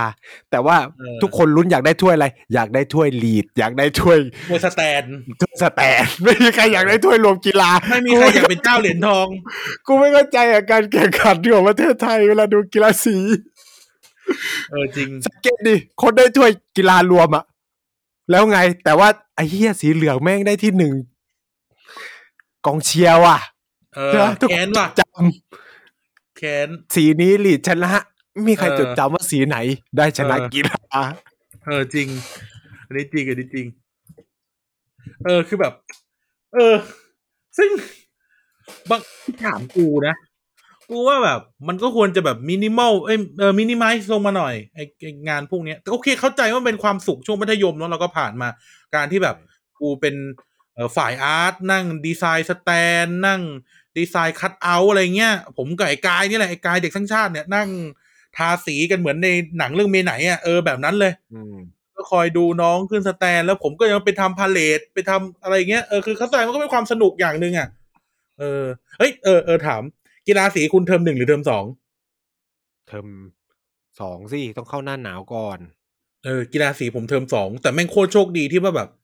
ฝ่ายที่ทำฝ่ายที่เป็นพวกที่ ลงมืออะงานอะ แม่งมีที่เรียนเกือบหมดแล้ว ก็เลยแบบชิลไงไม่ซีเรียสคืออาจริงๆกีฬาสีเป็นไม่ได้บอกว่าต้องหายไปเลย คือมันเป็นกิจกรรมที่จะได้ทำร่วมกันอยู่แล้วแหละในในแต่ละเออรุ่นแต่ว่า ใส่ใจกับสิ่งที่มันควรจะไอ้นี่นิดหนึ่งเออนี่ไม่ใช่แค่บอกโรงเรียนนะบอกทุกคนนะให้สิ่งที่โรงเรียนควรทำคือ พัฒนาฟ a ซิลิตี้ทางด้านกีฬา เออ ให้มันแบบคนอยากไปเล่นกีฬา คือเอาจริงๆนะการมาอยู่จีนสิ่งสนามบาสปูนแตกเออ การมาอยู่จีนจริงๆก็คือแบบเอ้ยประเทศนี้ให้ความใส่ใจกับฟ a ซิลิตี้กีฬามากๆเออ และให้ความสำคัญกับเรื่อง คือเรามองจากภายนอกคือแบบ เอาจริงๆมันมีปัญหาในในอดีตก็คือแบบเด็กมันเรียนแล้วมันอ้วน อืม เออ คือ ไม่แข็งแรงฟัไม่แข็งแรฟังจากเพื่อเออคือไม่มีคือ generation ยุคพ่อแม่เขาคือเรียนเรียนเรียนอย่างเดียวไม่ได้สนใจเรื่องอืม physical แต่ในยุค generation เพื่อนที่เรียนอะตรกกะเขาเปลี่ยนแหละเขาเขาต้องเน้นออกกำลังเอ่อมีมีคาบอ๋อเช่นแบบ สมมติพอเก้าโมงเนี่ยมึงต้องยืดเส้น อ่าเล่นนั่งนั่งเรียนอยู่ปุ๊บรายการตีปุ๊บเขาก็จะเปิดเพลงเหมือนแบบ ให้ยืดเส้นประมาณสิบนาที แล้วก็ค่อยเรียนต่ออือมระหว่างภาพครับคาคาบเรียนเลยแล้วก็จะมีวิชาพละมีอะไรซึ่งแบบเยอะมาก แล้วก็คือ จริงจังกับพละมากประเทศเนี้ย คือออืมมหาลัยผมเด็กปริญปริญญาตรีถ้าว่ายน้ำไม่ผ่านไม่จบอืมว่ายน้ำคือผู้ชายร้อยเมตร ผู้หญิงห้าสิบเมตร ถ้าว่ายไม่ผ่าน คือห้ามหยุดนะ ต้องว่ายแบบ conti แบบติดต่อเอากันเอาเรื่องนะ เอาเรื่องนะ และไม่จบจริง ๆ เพื่อนกูคนมาเลยอ๋อว่ายไม่ผ่าน ต้องเรียน summer ต่อเยี่ยงจริงเพราะว่าว่ายน้ำไม่ผ่าน เรียนหนังสือจบนะ แต่ว่ายน้ำไม่ผ่านไม่จบจริง ๆ ตอนแรกนึกว่าเล่นๆแต่นึกไม่ว่าจบจริงเออ เออๆเออ ซึ่งโอ้ยตายซึ่งตายในตายมัธยมอะเขาจะมีแบบดึงข้อมีวิ่งมีนู่นนี่นั่นคือจริง ๆ ในไทยมันก็จะมีวัดผลพวกนี้อยู่แหละ แต่ว่าเราไม่ได้แบบเออระบบฟ a ซิลิตี้เราไม่เอื้อขนาดนั้นบางโรงเรียนไม่มีสนามบาสบางโรงเรียนไม่มีนู่นนี่นั่นคือมันไม่ครบอะเออ ซึ่งอันนี้มันใช้งบมหาศาลแหละแต่ว่า คือเด็กจะอยากเล่นกีฬาก็ต่อเมื่อฟ a ซิลิตี้ที่มันได้เล่นมันดีอะ มีลูกบาสให้ไหม มีลูกบอลให้ไหม เอาง่าย ๆ เลยนะ แค่อุปกรณ์แบบลูกบาสลูกบอลไม้ปิงไม้แบดอะเอมีอแต่มันเบิกยาก เออ ห้องพละนี่ต้องเป็นเด็กชมรมพละเท่านั้นถึงจะเข้าไปได้ โรงเรียนกูนี่คือใช้วิธีการเอาบัตรนักเรียนไปรูด แล้วก็เอาออกมาเออแต่สภาพถึงขนาดค่าเทอมหลายตังค์ก็ไม่ได้ดีนะ โรงเรียนกูเพิ่งจะมีบัตรนักเรียน ตอนกูเรียนไม่มี เฮ้ยพูดไปเล่นมีมีก็ใช้แบบงูปลาปลา เข้าห้องสมุเฮ้ดยแค่นั้น ไม่มีใช้อะแบบทำห้อยคงอย่างอื่นไม่ได้ห้อยคออะไรเงี้ย แต่โรงเรียนผมไม่บัห้ตอยรคอบันะตรมี แต่ว่าเข้าห้องสมุดอย่างเดียว เอ้ยพูดถึงเรื่องบัตรเออเดี๋ยวเดี๋ยวที่ต้องพูดที่จริงต้องเดี๋ยวโรค่องยเรียนพูดคุณเรื่องมีเครื่องแบบ SMS ไปแจ้งเตือนผู้แม่ผู้ปกครองหรือเปล่าว่าลูกคุณเข้าเรียนแล้ว มีครับมี มีซึ่งไม่ได้อยากได้ แต่ว่าพ่อแม่ครูก็ต้องจ่าย มีแต่โรงเรียนโรงเรียนผมไม่รู้มันไม่ได้บอกให้จ่ายอะแต่มีจ่ายโรงเรียนกูจ่าย ตอนแรกกูไม่มีนะรุ่นน้องกูมี แล้วก็คือโรงเรียนก็คือคิดตังค์จากพ่อแม่ผู้ปกครอง หลังจากลูกไปสแกนหน้า มันเกิดจากการที่ผอไปดูงานโรงเรียนโรงเรียนหนึ่งแล้วมีระบบนี้ก็เลยเอาบ้าง โรงเรียนในกรุงเทพมีในในสิบกว่าปีแล้วโอ้ไม่จริงๆไม่สิบกว่าปีเนาะแล้วมันก็ที่จริงผูมันต้องแบบพวกหลักๆเกือบริษัทยี่สิบปีอะโทรศัพท์อะไรเงี้ยคือแบบ เออะะะเออบางเรื่องที่ไม่จำเป็นก็ไม่ต้องทำก็ได้ ไม่แต่ผมเข้าโรงเรียนนะ แต่ผมไม่รูดบัตรอันนี้ เออเขาสแกนหน้าเลยเขาสแกนหน้าปุ๊บเอาเหรอ เดี๋ยวนี้เขาสแกนหน้าหน้าเด็กสมัยก่อนอะขึ้นผมเข้าโรงเรียนผมไม่รูดบัตร เออ แพงด้วยระบบแพงด้วย เอาเอาเงินมาจากไหน เอาเงินมาจากพ่อแม่ผู้ปกครองอะไรสมาคมผู้ปกครอง เออ เออ เนี่ยมันก็เป็นแบบเนี้ยคือระบบการศึกษาคือ คือโรงคือเราก็พูดอย่างนี้ว่าโรงเรียนมันไม่ได้อยู่ด้วยตัวมันเอง เออมันอยู่ด้วย อะ สภาพสังคมรอบข้าง อะ สมาคมผู้ปกครอง สมาคมครูใช่ไหมสมาคมนักเรียนอืมเก่า คือตรงเนี้ยมันก็คือ คืออย่ามองเรื่องการบริจาคหรืออะไรเงี้ย เป็นสิ่งไม่ดีไปทั้งหมด ผมคิดว่ามันก็คืออยู่ด้วยกันคือแบบเนี้ยอะคือแบบเอาจริงๆถามว่า โรงเรียนเราก็ดีไหมดี แต่ว่าเราก็คือเราก็ยังอยากให้ทุนน้องๆอยากให้เอบอริใช่จาคใช่นู่นอันนี่นี้อะนั่นใช่คือมันก็พมีผคนที่เดือดร้อนทำในทางการเงินมีอะไรอยู่อะเออคือเขาก็อืมให้ไปเลยคือต่างประเทศก็มีใช่ไหมทุนพวกเฟลโลที่เราไปเรียนที่หลายคนไปเรียนต่อต่างประเทศบางทีมันก็เป็นจากการบริจาคของสิทธิ์เก่านั่นแหละ เพื่อให้เด็กมาเรียนใช่ไหมเออ อันนี้ใช่ อันนี้ใช่ เออ หรือบางทีมันก็มีอืมแบบห้องหรือตึกบางตึกเป็นชื่อคนอย่างเงี้ย ทั้งที่แบบอะเออเอ้ยมอนี้มหาลัยนี้โรงเรียนนี้มันดูมีเงินนี่ทำไมยังยังแบบรับบริจาคเพื่อสร้างตึกก็ก็ก็เขาให้เขาก็เงินฟรีอะเออเอออย่างใช่ไหมอย่างผมกับคุณไปเรียนไปเรียนเมืองนอกกันก็คือได้ทุนซึ่งก็มาจากการ อะอาจจะรัดครึ่งมูลนิธิครึ่งอะไรเงี้ย อะว่ากันไป อืมคือเออ ทุกอย่างมันก็คือเราอย่ามองว่าเรื่องบริจาคเป็นเรื่อง เออรัฐไม่มีเงินดูอนาถาหรืออะไรอย่างเงี้ยก็ว่ากันไปนะครับ บางทีมันคือก็แต่เป็นอย่างแต่เออเป็นกิจกรรมหนึ่งของเขาอะ เช่น โรงเรียนผมจะเวลาระดมทุนเขาก็จะจัดกินเลี้ยง อ่า ของผมเป็นคืนสู่เหย้า เออบางคนเขาก็ไปเพื่อไปหาเพื่อนอะไรเงี้ยก็ได้บริจาคเงินเออช่วยโรงเรียนด้วยก็เจอเพื่อนด้วยใช่ไหมครับ เอ้ยแต่ว่าแต่ว่าผมผม อันนี้ก็ก็แบบอันนี้สลับด้านนิดนึงคือว่า แต่อย่างน้อยที่สุดก็อาจจะให้มองมองใหม่ว่า การที่เราบริจาคเนี่ยเนาะอาจจะเป็นการส่งเสียงอย่างหนึ่งก็ได้ว่า เออ มันมีปัญหาอยู่ที่ทำให้เราต้องควักอืมคือ อันนี้คือ อันนี้คือส่งเสียงบอกรัฐอะเนาะว่าทำไมคือควักได้แต่หมายถึงว่าทำไมเรายังต้องควักมากอยู่ใช้คำว่าควักมากอยู่ เพราะว่ารัฐมันยังไม่มีประสิทธิภาพพอที่จะบริหารการเงินการคลังอะก็พูดอย่างนี้ เออ แต่ถามว่าอืมการควักเป็นเรื่องผิดไหมก็บอกว่าไม่ผิด เราให้มองมุมกลับว่าเนี่ยเราควักเพื่อบอกบอกรัฐว่า เออ รัฐคุณยังไม่พอนะ คุณยังทำได้ไม่ดีนะ ในการที่เราต้องควัก อืมหลายคนจะบอกว่าเธอทำไมไม่รอเนี่ยรัฐต้องเข้าไปจัดคือมันไม่สามารถทำได้ภายในหนึ่งปีสองปีนะเพอเผลอๆรัฐบาลใหม่มาสี่ปีก็อาจจะแก้ตรงนี้ไม่ได้เลยอะ เออ ก็พูดกันแฟร์ๆก็พูดแฟร์อืมๆเออ จริงๆคือคือ โครงสร้างพื้นฐานไม่ได้ถูกถูกๆ เอาอันนี้พูดตรองคือการเงินการคลังประเทศเนี้ยนึกออกไหมรัฐบาลกระทรวงการคลังกระทรวงอะไรต่างๆ มันต้องจ่ายเงินถนน รถไฟฟ้า รถเมล์ทหารตำรวจสำนักงานเขตอำเภอ โรงเรียน โรงพยาบาล หมอคลินิก โอ้ตาลพัดอะคือมันมีเรื่องใช้เงินหมดนั่นแล้วก็อาจจะแบบมองมุมกลับว่า โอเค มันมันยังทำได้ไม่ดี แต่ณเวลานี้ถ้าอะไรที่เราทำได้ก็ควัก เออไม่ช่วยควักก็อะรไม่ด้ผิดไงไม่ควักก็ไม่ผิดเออเออ อย่างน้อยก็คือ support ตามความพึงพอใจ เช่น ผม happy ที่จะผ้าป่าโรงเรียน ผม happy ที่จะผ้าป่าโรงพยาบาลอืมก็ก็ทำไปแต่จริงๆจะไปว่าโรงเรียนก็ไม่ก็ไม่ถูกคือบางเรื่องเออคืออ่าเป็นความจำเป็นเร่งด่วนอะตึกมันจะพังอะเออ สมมติว่าแบบเนี่ย ก็ที่จริงมันก็เหมือนทำเรื่องของงบไปแล้วแต่มันยังไม่ได้ทำยังไงเออ ที่จริงมันก็เหมือนแบบทำผ้าป่าหลังคาวัดอะเออ เออ มันเป็นเหมือนทำเขาเรียกว่าทำพระป่ามันก็สร้างเป็นโบสถ์กสร้างวิหารตบมือนั่นสแหอละงสองฝ่ายอะ ก็คือคนให้ก็คือเต็มใจให้ คน เออ จะขอเขาก็เขาก็มีความจำเป็นอะเออ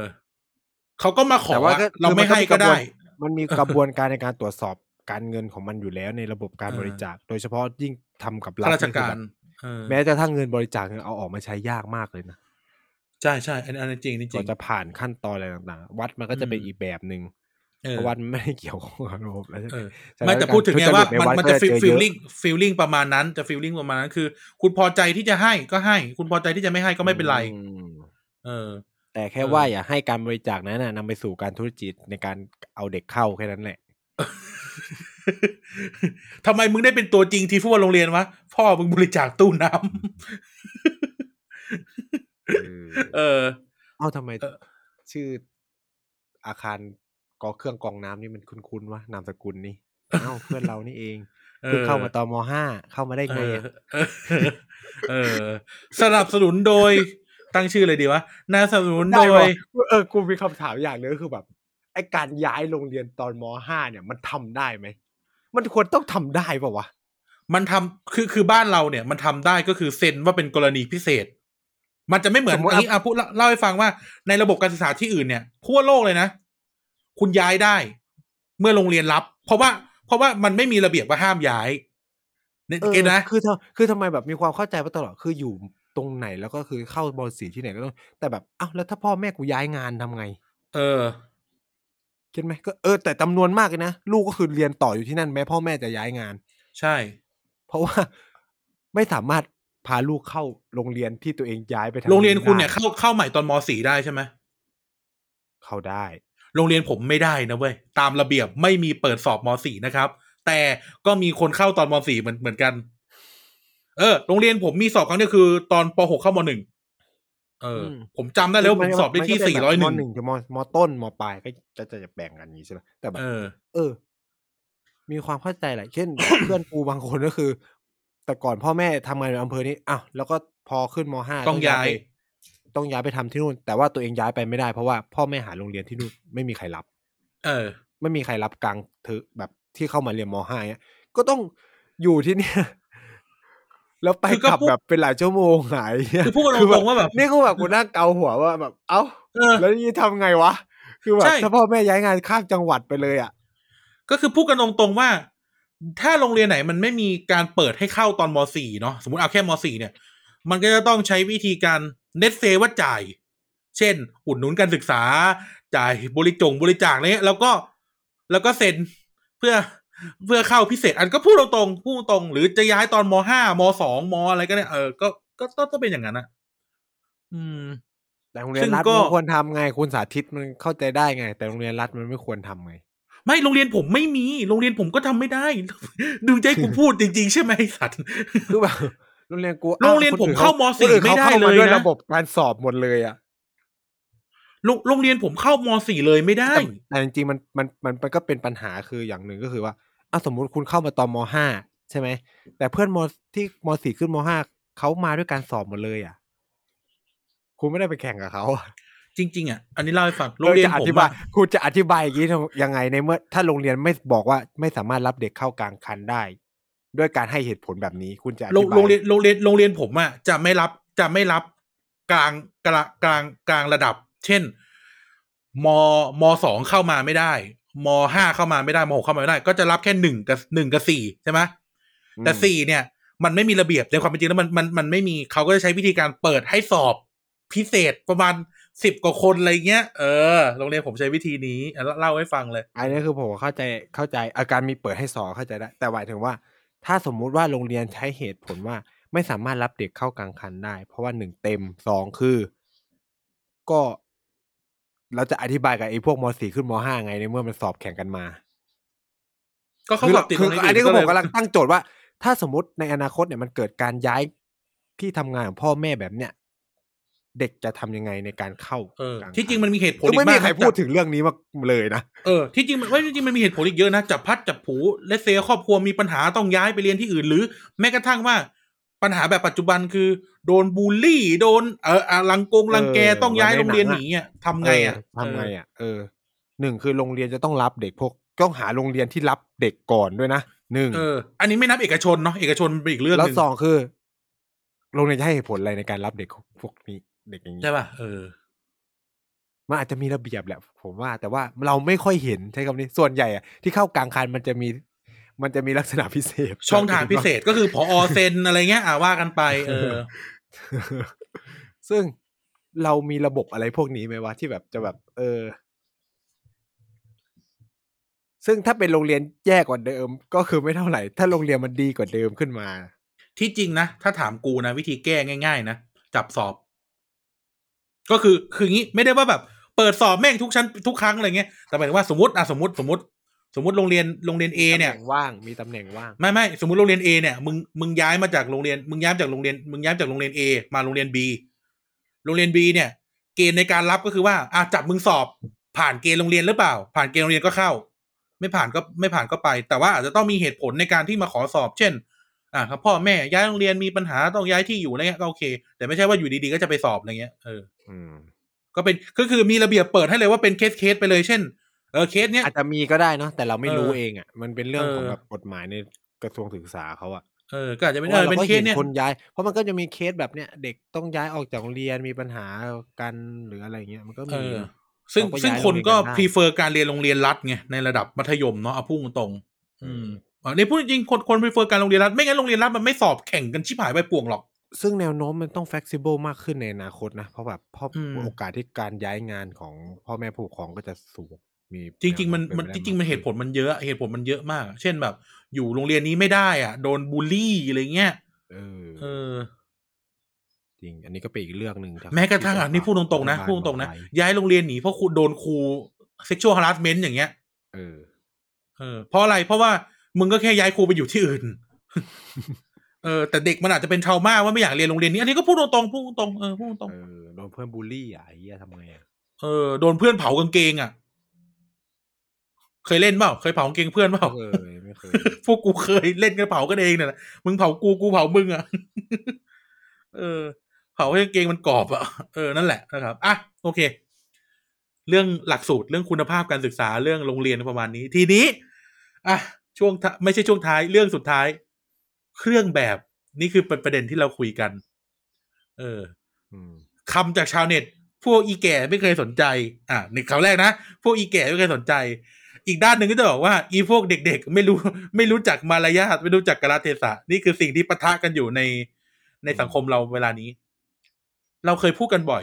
ถ้าถามผมผมสแตนเลยว่า ผมเป็นคนไม่ได้แคร์เรื่องเครื่องแบบนะ มีก็ได้ ไม่มีก็ได้ หรือถ้ามีจะใส่ก็ได้ แล้วไม่ใส่ก็ได้ ไม่ได้แคร์เอออืมเนี่ยคุณเห็นยังไงเรื่องเครื่องแบบ เรื่องเครื่องแบบ ก็ตัดสินกันเองในโรงเรียนโรงเรียนเออใครจริงๆโรงเรียนมันจริง ๆ มันก็ คืออืมเอาจริงนะเวลาเราพูดเรื่องเครื่องแบบเรื่องกฎระเบียบโรงเรียนเนี่ย โอเคแหละ หนึ่งกฎกระทรวงเป็นเรื่องสำคัญ เพราะว่าโรงเรียนเป็นโรงเรียนแล้ว แต่ว่าหนึ่งคุณครูผมว่ากฎกระทรวงมันเปิดให้บทบาทหนึ่งที่มันมีได้มากขึ้นหนึ่งคือสมาคมผู้ปกครองครูอืมเรามีสมาคมผู้ปกครองครูเรามีสภานักเรียน อ่าใช่ แล้วเราก็มีผู้บริหารทำไมไม่ให้สามสามองค์คาพยพเนี่ยในแต่ละเนี่ย ตัดสินกันล่ะเวลาพูดถึงประชาธิปไตยอะเข้าใจไหมคือแบบหนึ่งคือ ก็ให้สาม สิ่งเนี่ยสามองค์กรที่มันดูแลโรงเรียนนี้อยู่อะ เป็นหลักค้ำจุนโรงเรียนนี้อยู่อะ หาลือกันแล้วก็โหวตดิจบ มีเครื่องแบบไม่มีเครื่องแบบโรงเรียนจะเอาไม่เอาเครื่องแบบ อืม จริงจะเอาตัดผมสั้นผมยาวยังไง คือ เวลาเราไปดูหนังต่างประเทศอะเราจะเห็นบทบาทพวกสมาคมผู้ปกครองเยอะมากเลยนะใช่ใช่แล้วโดยเฉพาะหนังฝรั่งอะตอนไปดูหนังที่ฝรั่งที่เป็นเกี่ยวกับโรงเรียนมัธยมหนังอะญี่ปุ่นหนังเกาหลีคุณจะเห็นว่าออ พ่อแม่ผู้ปกครองเวลามีประชุมกันก็จะขิงกันแล้วก็จะแบบกฎมัมานต้องวีเป็นนอย่างมานี้วีนมาวีนเออ แล้วคนแล้วคนที่เป็นประธานของสมาคม พ่อแม่ผู้ปกครองก็จะดูใหญ่มากใช่ไหมเพราะว่าคุณออกกฎคุณจัดกิจกรรมภายในโรงไล่เรียนครูออกได้เลยอะเออ มันมีบทบาทมาก คือเนี่ย แค่นั้นเลย ผมแค่นั้นเลย แล้วก็คือ ถ้าไม่พอใจที่สมาคมผู้ปกครองสภานักเรียนและ ผู้บริหารโรงเรียนนั้นเขาออกกฎมาเป็นแบบนี้แล้ว ไปเรียนที่อื่น เออ choice คือคือมันไม่ใช่ว่าบังบังคับ ให้คุณต้องมาเรียนโรงเรียนนี้เท่านั้น อืม ก็ก็ก็ถูกก็คือในมุมก็คือกหนึ่งฎเขาตัดสินกันมาแบบนี้อะเออ let's say ว่า let's say ว่าสมมติผมผมเสนอว่า let's say ว่าให้โรงเรียนโหวตไม่ให้ใช่โรว่างเรีโรยนงเรียนโหวตโบสคือผมคิดว่ามันควรเป็น อะก็คือสภานักเรียน อะก็เป็นก็ใช่ตัวไงแทนของเออเด็ก อะเออ ก็โหวตกัน ว่าจะเอาไงอืมอืม สภานักเรียนสภาสมาคมผู้ปกครอง สมาคมกิจเก่า อะ แล้วก็สมาคมครูตัวเอาสมาคมครูอะสามฝ่ายมา ก็มาช่วยกันร่างสิตัดผู้บริหารออกนะผู้บริหารจะไม่มีสิทผู้ธิ์บตัดริหารสินใจไม่ได้เป็นส่วนได้ส่วนเสียอยู่แล้ว อืม ว่าจะเอาเออยังไงกับโรงเรียนเรา อืม อันนี้เห็นด้วยต้องใช้วิธีนี้ แล้วแต่โรงเรียนก็ดีไซน์เลย โรงเรียนนี้จะมีเครื่องแบบ ฉะนั้นคุณก็ต้องรู้แล้วว่าโรงเรียนนี้เขาจะมีเครื่องแบบนะ ถ้าเออ ถ้าเด็กจะมาเรียนที่นี่ก็ต้องยอมรับในกฎที่มันต้องใส่เครื่องแบบ โรงเรียนนี้เขาไม่มีเครื่องแบบนะ เออ แต่บางเออทีก็อะเนี่ยก็พูดพูดกันตรงๆว่าประชาธิปไตยในโรงเรียนมันไม่ได้แข็งแรง ก็หมายถึงว่า บางทีไอ้สภานักเรียนมันก็ไม่ได้แข็งแรงในทุกโรงเรียนอะในทุกโรงเรียนนะพูดอย่างนี้มันไม่ไม่ได้แข็งแรงในทุกโรงเรียนหรือ เออนี่อะอย่างอย่างอย่างไม่โรงได้เรียนผมึมงพูดพูดแบบนั้นก็ไม่ได้ก็คือก็ก็มันคือการไม่ไม่โหวตนี่ไงไม่กำลังจะพูดว่ากำลังจะพูดว่า ดังนั้นแล้วเราต้องสนับสนุนให้ให้ให้หน่วยให้นักเรียนอะ อย่างสภานักเรียนหรือหรือองค์กรของนักเรียนอะมันแข็งแรง เช่น โรงเรียนอะ มันจะต้องไม่ interfere อย่างเช่นบางโรงเรียนใช้คำว่าบางโรงเรียน ก็จะใช้ว่าหัวหน้าห้องเป็นสมาชิกสภานักเรียน ซึ่งบางทีหัวหน้าห้องแม่งก็คือครูเลือก อะไรเงี้ย แต่บางทีอย่างโรงเรียนโหวตเอาก็ได้อย่างอย่างโรงเรียนผมอะผมยกตัวอย่างโรงเรียนผม โรงเรียนผมเนี่ย ใช้วิธีการโหวตหัวหน้าห้องกับรองหัวหน้าห้องเนี่ยโฮมรูมจะเลือก แต่สมาชิกสภานักเรียนทุกห้องจะมีสมาชิกสภานักเรียนเป็นของตัวเองหมดเลย ตั้งแต่มหนึ่งถึงมหกใช้วิธีเพื่อนโหวตอย่างผมว่าเป็นสมาชิกสภานักเรียนอยู่เกือบทุกปี แล้วก็เข้าไปเนี่ยเอสภานักเรียนก็จะคานอำนาจด้วยองค์กรนักเรียน ซึ่งก็คือเลือกตั้งประธานนักเรียนใหม่ทีประธานเรียนประธานสภาแยกกัน แล้วเราก็มาทำงานมามามาทำงานด้วยกัน อย่างอย่างรุ่นผมเนี่ย คุณเชื่อไหมก่อนที่ผมจะเข้าเรียนมัธยมในปี 2549 เนี่ย โรงเรียนผมเนี่ยใช้วิธีการให้เอาเสื้อพละมาเปลี่ยนที่โรงเรียนเว้ย เออ แต่รุ่นผมเนี่ย พอผมเข้าไปในประมาณทักมหนึ่งมสองเนี่ยมันเกิดการผลักดันโดยโดยสภานักเรียนกับกับกับองค์กรนักเรียนร่วมมือกันก็คือมผลักดันว่าจะมาเปลี่ยนเสื้อทำไมวะอะไรเงี้ย ก็ผลักดันเปลี่ยนกฎโรงเรียนใหม่ แล้วก็เสนอผู้บริหาร ให้ใส่เสื้อพละมาเรียนได้ เออ อะ feeling feeling มันจะประมาณนี้ เออ feeling มันจะประมาณนี้ เพราะว่าโรงเรียนผมเนี่ย กางเกงมันเป็นกางเกงวอร์ม ผู้บริหารสมัยก่อนเนี่ยคือหมายถึงผู้หญิงนะผู้ชายไม่ใส่กางเกงนักเรียน ผู้เขาก็มองว่าผู้หญิงอะมันโปง่ายอะพูดตรงๆอืมเออเพราะว่าโรงอย่างโรงเรียน อย่างโรงเรียนมัธยมทั่วไปอะ ก็คือจะเป็นเสื้อพละข้างบนแล้วกางเกงเอ้ยเป็นกระโปรงข้างล่างใช่ไหมอืมแล้วค่อยมาเปลี่ยนกางเกงวอร์มหรืออะไรก็ว่าไป แต่ว่าโรงเรียนผมเนี่ยเขาไม่ได้ให้ใส่กระโปรงกับเสื้อพละ ก็เลยเกิดการคุยกัน มันก็เกิดการถกเถียง ก็เกิดเป็นเป็นการถกเถียงขึ้นมาในโรงเรียนเลยจริงๆอันนี้เราเรื่องจริงเลย แล้วก็เกิดการผลักดันสุดท้ายก็คือปัจจุบันเนี้จนถึงทุกวันเนี้ยโรงเรียนเนี่ยเปลี่ยนกฎแล้วให้ให้ใส่เสื้อพละมาได้ที่โรงเรียนทั้งชายและหญิง ไม่ต้องมาเปลี่ยนที่โรงเรียน เอออืมคือ feeling feeling ประมาณนี้ แต่ถามว่ามันเกิดขึ้นได้ยังไง มันเกิดขึ้นว่าองค์กรในโรงเรียนของเด็กมันเข้มแข็ง เออมหรือมันไม่ได้ถูกควบคุมโดยโดยโดยผู้บริหารโรงเรียน แต่จริง ๆ โรงเรียนรัฐอะเขามีกฎของกระทรวงอยู่แล้วว่าที่มาของสภานักเรียนประธานนักเรียนมันมายังไง เออ นั่นแหละ ทีเนี้ยมันก็เลยจะเป็นปัญหาตรงนี้แหละ ถามผมคือถ้ามันนะออกแบบให้มันเป็นประชาธิปไตยก็จบ ใช่ เออ แต่คือแล้วเนี่ยก็คือก็คือไม่รู้มันเป็นขนาดไหนไงคือ คือมันก็จะได้แบบเออมีแต่ก่อนเนี่ยโรงเรียนผมรู้แบบสมาคมผู้ปกครองครูเนี่ยอืมมีอำนาจเยอะมาก อืม หลังๆก็คือ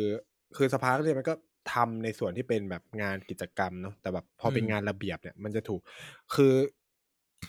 เชื่อไหมแต่ก่อนตอนที่มันยกเลิกทรงผมใหม่ๆอะโรงเรียนผมยังตัดติ่งหู ผมหัวเกรียนเลยนะ เพราะสมาคมผู้ปกครองยืนยันว่าจะว่าจะให้เตัดตัดอย่างนี้เอเอออ จากการลงประชามติกันอืมอะไรว่ากันไป เพราะว่าอืมมันก็เหมือนเป็นเอกลักษณ์แต่ตอนนี้ก็คือมัน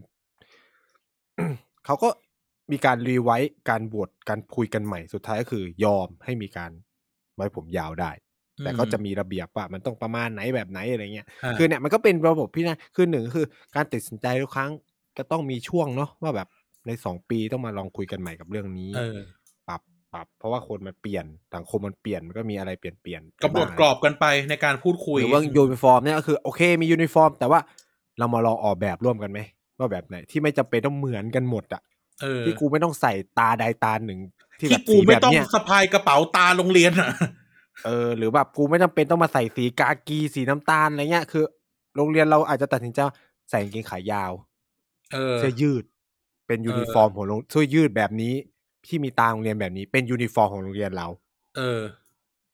เออ คือในจีนมันก็เป็นแบบนี้ คือในญี่ปุ่นเขาก็จะเป็นแบบนี้คือแต่โรงเรียนกลายเป็นว่าเสื้อผ้าโรงเรียนในในต่างประเทศ อะ มันกลายเป็นเออเอกลักษณ์ของโรงเรียนโรงเรียนนั้น ใช่ใช่ใช่ใช่ใช่ อันนี้ใช่ เครื่องแบบเด็กโรงเรียนนี้จะต้องเป็นแบบนี้นี้นี้นี้เอนี้อเพื่อบางทีกลายเป็นสิ่งที่ดึงดูดให้เด็กอยากไปเรียนโรงเรียนนี้เพราะกูอยากแต่งชุดแบบนี้ อ่าใช่ในญี่ปุ่นเป็นแบบนั้น อย่างอย่างโรงเรียนเออตรงข้างคอนโดผมอะก็จะแบบก็จะมีชุดของเขาอะไรเงี้ยเออในในจีนจะเป็นแบบนี้คือของจีนเขาจะมีเสื้อสามฤดูเลยอะฤดูใช่ใบไม้ญี่ปุ่นเป็นผลิแบบนั้นฤดูหนาว แล้วก็เป็นฤดูร้อนมันก็จะไม่เหมือนกัน มีแต่ว่าก็คือเสื้อผ้าก็คือมันก็เป็นเฉพาะโรงเรียนนี้ ใช่ใช่หรือเฉพาะมันอาจเมืองมันอาจนี้จะเหมือนกันมณฑลก็ได้นี้นะ มันอาจจะเหมือนกันก็ได้แต่ว่ามันอาจจะต่างกันที่สีต่างกันที่ลายกระโปรงอะไรเงี้ยอ่าใช่คืออะอันนี้ที่นี่ก็จะแบบ อาจจะเฉพาะที่มณฑลนี้หรือที่อืมเมืองนี้เท่านั้นอะไรเงี้ย อืม ซึ่งเป็นแฟชั่นนะ บางทีกูก็ซื้อมากูอยากได้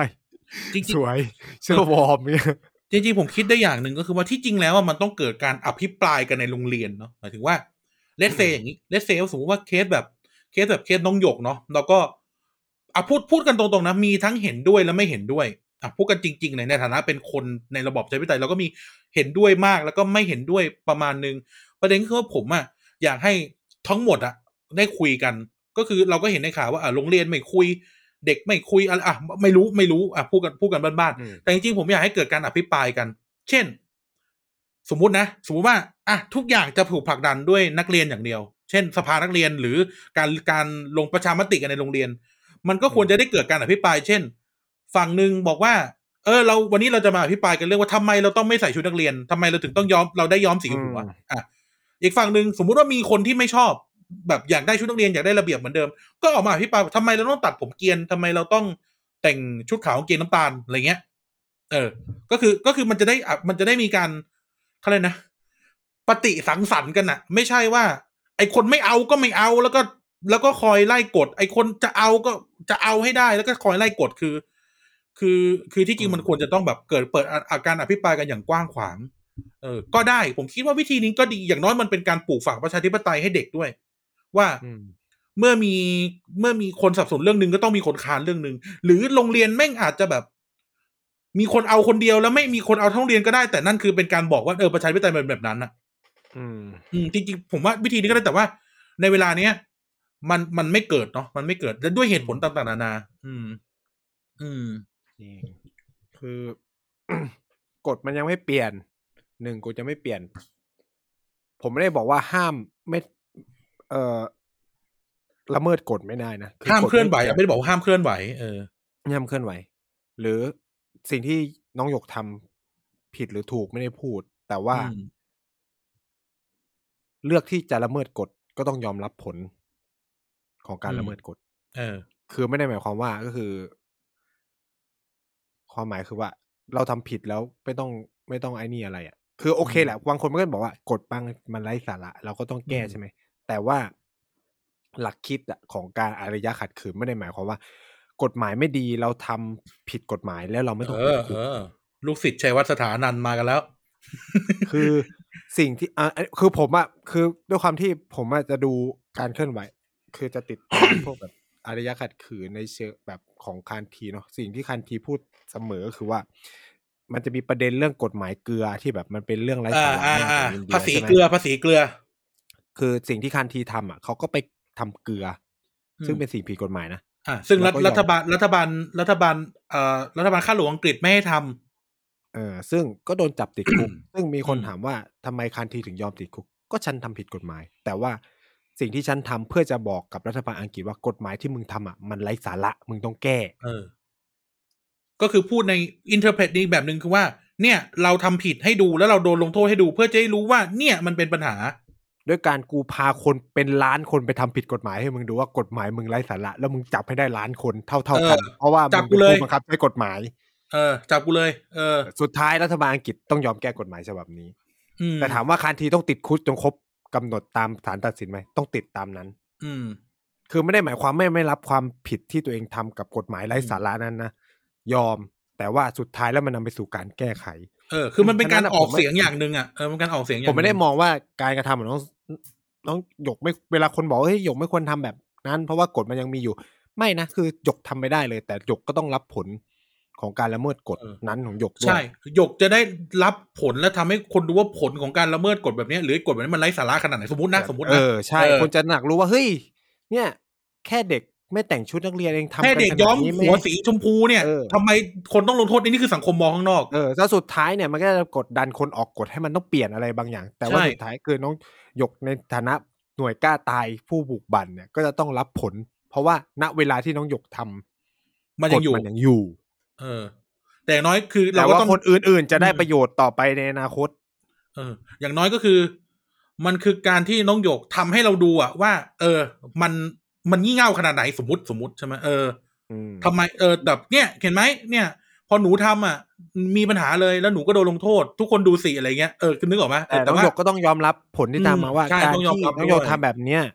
ไม่ได้หมายความว่ามันจะนำไปสู่การที่โรงเรียนจะถอย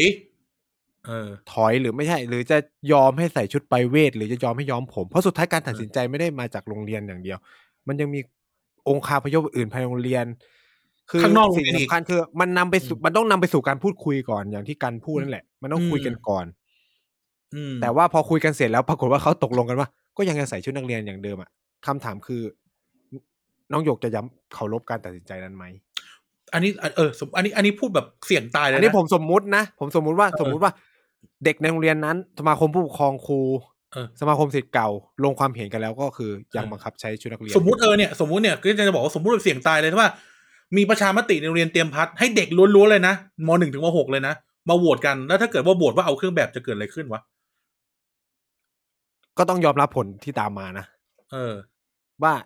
เรายังไม่สามารถโน้มน้าวคนได้มากเพียงพอที่จะบอกว่าชุดไปเวทมันดี หรือย่อมผลมันอะก็ถูกต้องมันก็เหมือน มันก็เหมือนการเลือกตั้งอะเนาะเออมันก็เหมือนการเลือกตั้งอะว่าทุกคนมันก็ทุกคนมันก็เอาข้อดีของสิ่งที่ตัวเองเสนอมาพูดแหละ สุดท้ายคนดีไซน์คือทุกคน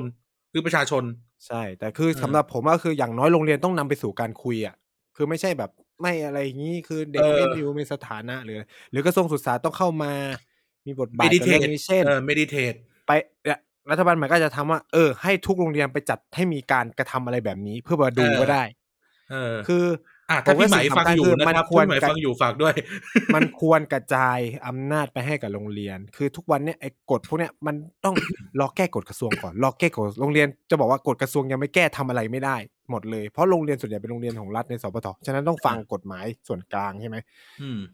พอไปคุยกับส่วนงานบอกปลดล็อกไปแล้ว แต่ถ้าคุณไม่มีคำสั่งลงไปที่โรงเรียนว่าให้ทำอะไรบางอย่างอะมันก็ไม่มีก็ใครไม่กล้าทำไงก็อยู่ดีๆผอมันจะหาเขาใส่หัวขึ้นมาทำไมก็จะว่าอืมว่าอยู่ดี ผมอยากจะจัดประชามติเรื่องชุดนักเรียนครับอะไรเงี้ยนู่นนี่นั่นเออใช่ไหมคือเออมึงก็ต้องมีคำสั่งลงไปว่า ให้โรงให้ทำเรียนได้ทุกโรงเรียนจัดให้มีการอภิปรายประชามติพูดคุยตามกรอบแบบนี้แบบนี้ เออ อาจจะแบบเพื่อนำไปสู่อาจจะล็อกมาก็ได้เรื่องระบบเช่น อาจจะล็อกมาก็ได้เช่น ให้สให้เปิดเวทีพูดคุย และลงประชามติในเรื่องของกฎโรงเรียนที่เกี่ยวเนื่องกับกฎกระทรวงข้อนี้ถึงข้อนี้อะไรเงี้ย บางอันก็ อะไม่ให้แตะ ก็ก็ยังพอทำเนาอะพูดตรง เออ ก็ยังพอหยวน เออ คือด้วยความเป็นระบบราชการไทยอะคุณไม่มีคำสั่งลงไป เขาไม่ทำไม่มีหนังสือไม่ทำเออ มันก็อยู่กันแบบนั้นแหละ เออ อืม ใช่ไหมเออคือคือเออที่จริงมันมันต้องไปกันทั้งองค์คาพยพเนาะเออ มันจะแบบผลักกันหนึ่งถึงสองด้านคงไม่ได้มันต้องไปกันหมดอะอืม ซึ่งก็อืม ซึ่งก็ถ้าถามผมอะเออนี่ยุคสมลมลมสายลมเหมือนการเปลี่ยนแปลงมันมาแล้ว บางทีเราอาจจะต้องแบบลู่ไปตามลมบ้าง แต่ว่าก็ไม่จำเป็นต้องเสียหลักการก็ใช้คำนี้เออ เวลาเราพูดถึงแบบไผ่ลู่ลมอะต้นไผ่มันไม่หักนะ มันแค่ลู่เฉยๆอืมเออลากมันยังอยู่นะ แล้วก็อาจจะต้องเออเขาเรียกนะ มีการปรีประนอม มีการพูดคุย มีการเอ่อหาทางออกร่วมกัน ไม่ใช่ว่า เอ่อถ้ามีคนไม่เอาแล้วและจะเอากันขึ้นมา แล้วก็จะหักหานกันอะไรเงี้ยผมก็คิดว่า เอ่อคำโบราณที่ไผ่มันลู่ลมอะต้นไผ่มันไม่เคยหักนะมันแค่ลู่เออ มันแค่ลู่อืม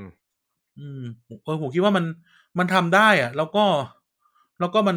เปลี่ยนมันมันสามารถช่วยอะไรได้เยอะ คือที่จริงแล้วมันก็สามารถคุยได้หลายอย่างเช่น หลักสูตรอะไรเงี้ย เช่น เอ่ออะโรงเรียนมาโหวตกันเรื่องหลักสูตรว่า อะ หลักสูตรแกนกลางทั้งหมดเช่นวิชาบังคับเนี่ย จะไม่ให้แตะนะ แต่ว่าให้โหวตว่าจะเอาหลักสูตรอะไรที่เด็กเสนอหรือเปล่า สมมุติเออมีหน่วยมีแบบมีกลุ่มขึ้นมาในโรงเรียนว่า อยากให้โรงเรียนสอนอืมวิชาคอมพิวเตอร์ ตัดต่อแอนิเมชันเป็นยูทูบเบอร์อะไรเงี้ยสมมติอะโรงเรียนรัฐธรรมดาอะไรเงี้ยอะมีใครจะเอาหรือมีใครจะไม่เอา มีใครอยากเรียนไหมมีใครไม่อยากเรียนไหมอะไรเงี้ยก็เออก็มาโหวตกัน ผมว่ามันทำได้ มันทำได้ ขอแค่ ขอแค่ไฟเขียวเดี๋ยวใช้คำว่าขอแค่ไฟเขียว อืมใช่กระทรวงต้องคือ การศึกษามันต้องเดี๋ยวนี้มันต้องหลากหลายมากขึ้นอะ มันจะมาใช้แบบเออทุกพื้นที่ต้องเหมือนกัน มันก็แบบ แต่ละพื้นที่มันมีความพิเศษของตัวเองอะ ใช่เออเออ คือคือมันต้องเปิดมากขึ้นแล้วอย่างที่บอกคือว่า การมีส่วนร่วมของภาคส่วนอื่น คือ คืออย่าคือ อันนี้ผมก็ต้องบอกชาวเน็ตนิดนึงเนาะคือโรงเรียนไม่ได้เท่ากับโรงนักเรียนอย่างเดียวอะโรงเรียนคือชุมชนนะ โรงเรียนคืคืออไม่ใช่โรงเรียนไม่เท่ากับว่าโรงเรียนคืออะไรการตัดสินใจความคิดของเรียนถูกหมด มันยังใช่มีครูมันยังมีผู้บริหารมันยังมีผู้ปกครองเอมันยังอมีสิทธิ์เก่ามีนู่นมีนี่ที่มันยังเป็นองค์คาพยพที่เกี่ยวข้องกับตรงนี้ มีอยู่ชุมชนรอบโรงเรียนมีอะไรอีกนะอะพูดเออตรงซึ่งอืมจะนักเรียนอย่างเดียว ผมก็ยังไม่เห็นด้วยนะ ที่จะแบบเออให้อืมนักเรียนเนี่ยคือมันต้องแบบองค์คาพยพอื่น ๆด้วยอ่าที่ไปจะพร้อต้มองมากันร่วมการตัดสินใจในในในอืมในตรงนี้อะไรเงี้ย อืม ก็ไอ้นี่เหมือนกัน คือมันไม่ได้แค่โรงเรียนในระดับมหาวิทยาลัยก็เป็นแบบนั้น อะใช่อืมเออ ในมหาลัยก็เป็นแบบนั้น จริง ๆ อย่างมอทอเคยมีปัญหาประเด็นนี้เหมือนกัน ก็คืออย่างเล่นการออกนอกระบบของมหาลัยเงี้ยอ๋อเออเออยุคเราเลยอันเนี้ยยุคยุคเราอยู่นักเรียนนักศึกษาไม่อยากให้ออกแต่ อาจารย์พวกบุคลากรอยากออกเงินเดือนเขาขึ้น เออคือคือแป๊บนึงนะมันไม่ได้มีแค่นักศึกษาอย่างเดียว ขอมองย้อนนิดนึง ค่าเทอมเราก็ไม่ขึ้นนี่ เนาะก็ใช่ เออ คือไม่ตอนนั้น ตอนนั้นสิ่งที่แบบออกมาประท้วงกันคือว่ากลัวค่าเทอมจะขึ้นกลัวค่าใช้จ่ายในมอมันจะกลายเป็ขึ้นเอกชน มันจะกลายเป็นเอกชนมันจะเออแบบควบคุมไม่ได้บลาบลาว่ากันไปแล้วแต่เออคือตอนนั้นก็มีแต่ว่ามีการพูดคุยกันเออแล้วเราก็ได้เห็นว่าเออองค์คาพยพมันไม่เท่ากับนักศึกษาอย่างเดียวมันจะมีใช่ มันคือบุคผู้แสลาดงกรอื่นอะอื่น ๆ ที่เขาเออมีส่วนมันคืเกี่ยวอข้องกับตัวนี้ด้วยเออมันคือคนที่ปริ้นเอกสารให้เรา มันคือครูคนที่สอนเรา มันคือคนที่ คอยทำทะเบียนให้เรามันคือป้าที่กวาดพื้น มันคือป้าที่ถูอืมบ้านไอ้ถูถูห้องเรียนอะไรเงี้ยที่ที่เขาจะได้ประโยชน์จากการออกนอกระบบอะสมมติว่าพูดกันทั้งองค์คพยพใช่ไหมหรือแม้กระทั่งตอนนั้นอะไรนะโรงอาหารกลางอะ ถ้าให้เอกชนมาสัมปทานแล้วมันจะแพงขึ้น เชื่อกูดิ คนที่ยังพูดเรื่องนี้อยู่นะคือคนที่ไม่เคยกิน คือคนที่กินแต่โรงเอสซีโรงเอสซีที่ไม่ได้ออกนอกระบบ แม่งแพงกว่าโรงโรงกลางที่เป็นของเอกชนอีก เออ อันนี้พูดจริงๆอันนี้พูดแบบพูดจากประสบการณ์เลย ว่าเออบางทีอะ บางทีมันก็ต้องแบบดูด้วยว่า เออมันยังไงอะไรเงี้ยนะอืม อืม ก็ก็เออเขาได้นะในในหนึ่งเรื่องมันมีการประกอบกันด้วยหลาย ๆ ชิ้นส่วนเนาะบางที เอ่อชิ้นส่วนหนึ่งมันอาจจะไม่สามารถที่จะถูกละเลยได้ เออ แล้วก็แต่มันก็หมายความว่า จะต้องแบบให้ความสำคัญกับ กับทุกกับบางชิ้นส่วนเป็นพิเศษ เออบางทีก็ต้องให้ความสำคัญกับทุก ๆ ชิ้นส่วนเหมือนกัน แต่ว่าทางออกของโลกสมัยใหม่คือการพูดคุยเนาะไม่ว่าจะเรื่องอะไรก็ตามแต่โดยเฉพาะเรื่องการศึกษาเนี่ย เพราะว่าการศึกษามันเป็นมันเป็นรากฐานของอนาคตประเทศอะอืมคำว่าอนาคตประเทศก็คือคนรุ่นใหม่พูดที่กัมานแทนแค่เรามัธอะยมเนาะยังมีปัญหาอืมในโรงเรียนระดับประถมอีกข้าวกลางวันอาหารกลางวันไม่พอเออเรื่องนี้ไอ้กายพูดบ่อยมาก ซึ่งซึ่งคำถามเนี่ยคำถามคือให้เด็กประถมร่วมตัดสินใจด้วยได้ไหมนั่นน่ะดิเออ ใช่ไหมเออคือบางเรื่องมันก็ไม่ใช่ว่าทุกคนที่มันจะตัดเด็สิกนอใจนุบาลมันเลือกมันมันเลือกก็ตั้งเนี่ยเหรอมันก็ต้องเป็นเป็นเรื่องของผู้ผู้ใหใหญ่ญ่ก็คือผู้ปกครองก็ต้องมาใส่ใจกับเรื่องพวกนี้แบบเออข้าวมันไก่วิญญาณไก่อย่างเงี้ยเออเงินมันลงมาแล้วแต่มันหายไปอะไรเอเงี้ยอแกงถั่วอย่างเงี้ยเออเออเพิ่งดราม่าเพิ่งเห็นเนี่ยเออล่าสุดโอ้โหก็คือเนี่ย มันการศึกษามันไม่ได้แค่เท่ากับมัธยมนะมันมีรากมาตั้งแต่ มันทั้งหมดอะนุบาลอะ ตั้งแต่ประถมวัยตั้งแต่นู่นอะ ตั้งแต่ก่อนประถมวัยอีกด้วยซ้ำเนี่ย ที่ที่น่าจะเป็นปัญหา ศูนย์ฝากเลี้ยงไงหลายๆเรื่องเอออะไรเงี้ยเออมศูนย์ฝากเลี้ยงเงี้ย พี่เลี้ยงเออเอาใครมาก็ไม่ซึ่งเป็นเอาจริงๆนะก่อนประถมวัยควรจะเป็นสิ่งที่รัฐควรจะดูแลที่สุดมีคุณแต่เรภาพเอที่สุดใครเอาใครก็ไม่รู้ที่ไม่จบการศึกษาด้านเนี้ยมาดูลูกเออหลานเหลนโหลนเราอะเออ ซึ่งสอนอะไรก็ไม่รู้ด้วยนะ ใช่ เปิด YouTube ให้หลานกูดูหรือเปล่าก็ไม่รู้ เออ นั่งดูเบบี้ชาร์กอยู่อย่างเดียวเลย เออ ดูแต่การ์ตูนกันอย่างเดียวเล่นกันแต่เกมอย่างเดียวหรือเปล่าก็ไม่รู้เออสอนอะไรก็ไม่รู้ เพราะว่าบุคลากรด้านการจบก่อนปฐมวัยของไทยก็อาจจะน้อยมาก การอนุบาลน่ะเด็กที่ที่เออจบเรื่องการอนุบาล คนที่จบเรื่องการอนุบาล คือเราตอนเนี้ยทุกอย่างทรัพยากรมันทุ่มไปที่มัธยม เรามาเห็นในระดับมัธยมเนี่ยประถม ก่อนประถมวัยทั้งที่แบบเป็นช่วงเวลาที่สำคัญที่สุดของมนุษย์ต้องวางรากฐานให้มากที่สุด เออ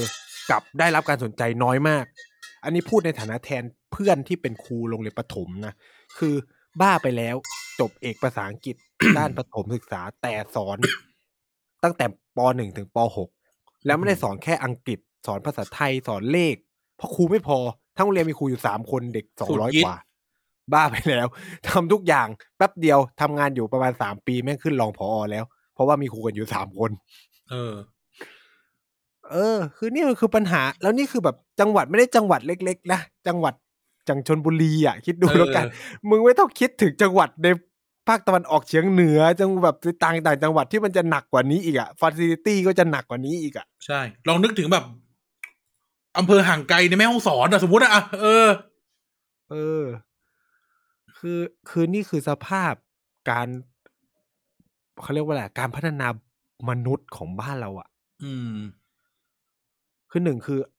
รัฐต้องวางกลไกดึงดูดให้คนมาเรียนด้านปฐมวัยไหม คือครูอืมลองไปลิสต์ดูก่อนไหมว่าสถิติอาจจะครูคนด้านปที่ฐจมบวัยด้านเนี่ยผมไปเออ ศูนย์เด็กเล็กในบ้านเราเนี่ยมีใครจบปฐมวัยเท่าไหร่เท่าไหร่เออเออแล้วถ้าไม่จบก็จบอะไรมา เราจะได้รู้ว่าอ่าโอเคพยาประชากร คืออย่างน้อยก็ต้องบุคลากรโอเคไม่แบบจบนี้ต้องส่งไป train เออ ถูกไหมไม่จบไม่ว่า คุณต้องให้ความมั่นใจกับเขาว่า มึงอยู่ในงานนี้ต่อไปได้อาจจะไปเรียนระยะยาวอาจจะไปเรียน short course ก็ได้ เออ เออ แล้วก็คือบรรจุไปให้เขาไปเป็น reward ใช่ไหม คือบางคนเออมันมาเป็นอัตราจ้างอะทำไมกูต้องใส่ใจวะ กูจะโดนไล่ออกเมื่อไหร่ก็ไม่รู้เออจะโดน จะโดนไม่ต่อสัญญาเมื่อไหร่ก็ไม่รู้ทำไมต้องใช่มาใส่ใจเด็กวะผู้เป็นอัตราเออจ้างไม่ต้องใส่ใจ เอาเวลานั่งดูเด็ก นั่งปักตุ๊กตาหาไข่เงิน TikTok ดีกว่าเออ หรือทำอย่างอื่นดีกว่า เออ ที่แบบเสริมอะเสริมจากอาชีพนี้อะบางคนแบบหกพันต่อเดือนเนี่ยเลี้ยงเด็กเออสิบยี่สิบคน แล้วเลี้ยงเด็กคิดตัวว่าเลี้ยงโอ้เด็กไม่ไหว คือคือตายคือมันพดีก็ต้องคือบางทีก็ต้องเข้าใจคนพวกนี้คือบางคนบอกเนี่ยไม่มีกันแล้วไม่มีจรรยาบรรณแล้วทำไมมารับงานนี้ มึงกูเป็นอัตราจ้าง ทุกคนก็ต้องทำมาหากินนะพูดตรงๆเลี้ยงชีพ เออคือถามว่ามันมันมันผิดต่อวิมันถูกต้องไหมาชีพก็ไม่ได้ถูกไม่ถูกเออต้อง แต่ว่าทุกคนมันก็ต้องกินอะกินอยู่อะดิ้นรนถูปะทุกคนก็ต้องดิ้นรน เออแต่ว่าเรื่องทำร้ายร่างกายนี่มันก็ก็ผิดกฎหมายก็ก็ว่าไปตามกฎอันนี้ไม่ใช่คืออันนี้กูไม่ได้ไม่ใช่ สนับสนุนนะ คือแบบ เออ ก็ต้องบอกว่าทุกอย่างมันก็ว่าไปตามกฎหมายนะ แต่ว่าเออ คือสมมุติว่าเขาไม่ใส่ใจลูกหลานเราที่ไปเรียนประถมเอาไว้เพราะว่าเขาต้องเอาเวลาไปเลี้ยง เพราะว่ารัฐมันก็ไม่ได้พอไวอะไรให้เขาขนาดนั้นอะ เออเขาเอาใช้คำนี้ด้วยเขาอาจจะดูแลไม่ทั่วถึงเอเอออ เออ มันก็มันก็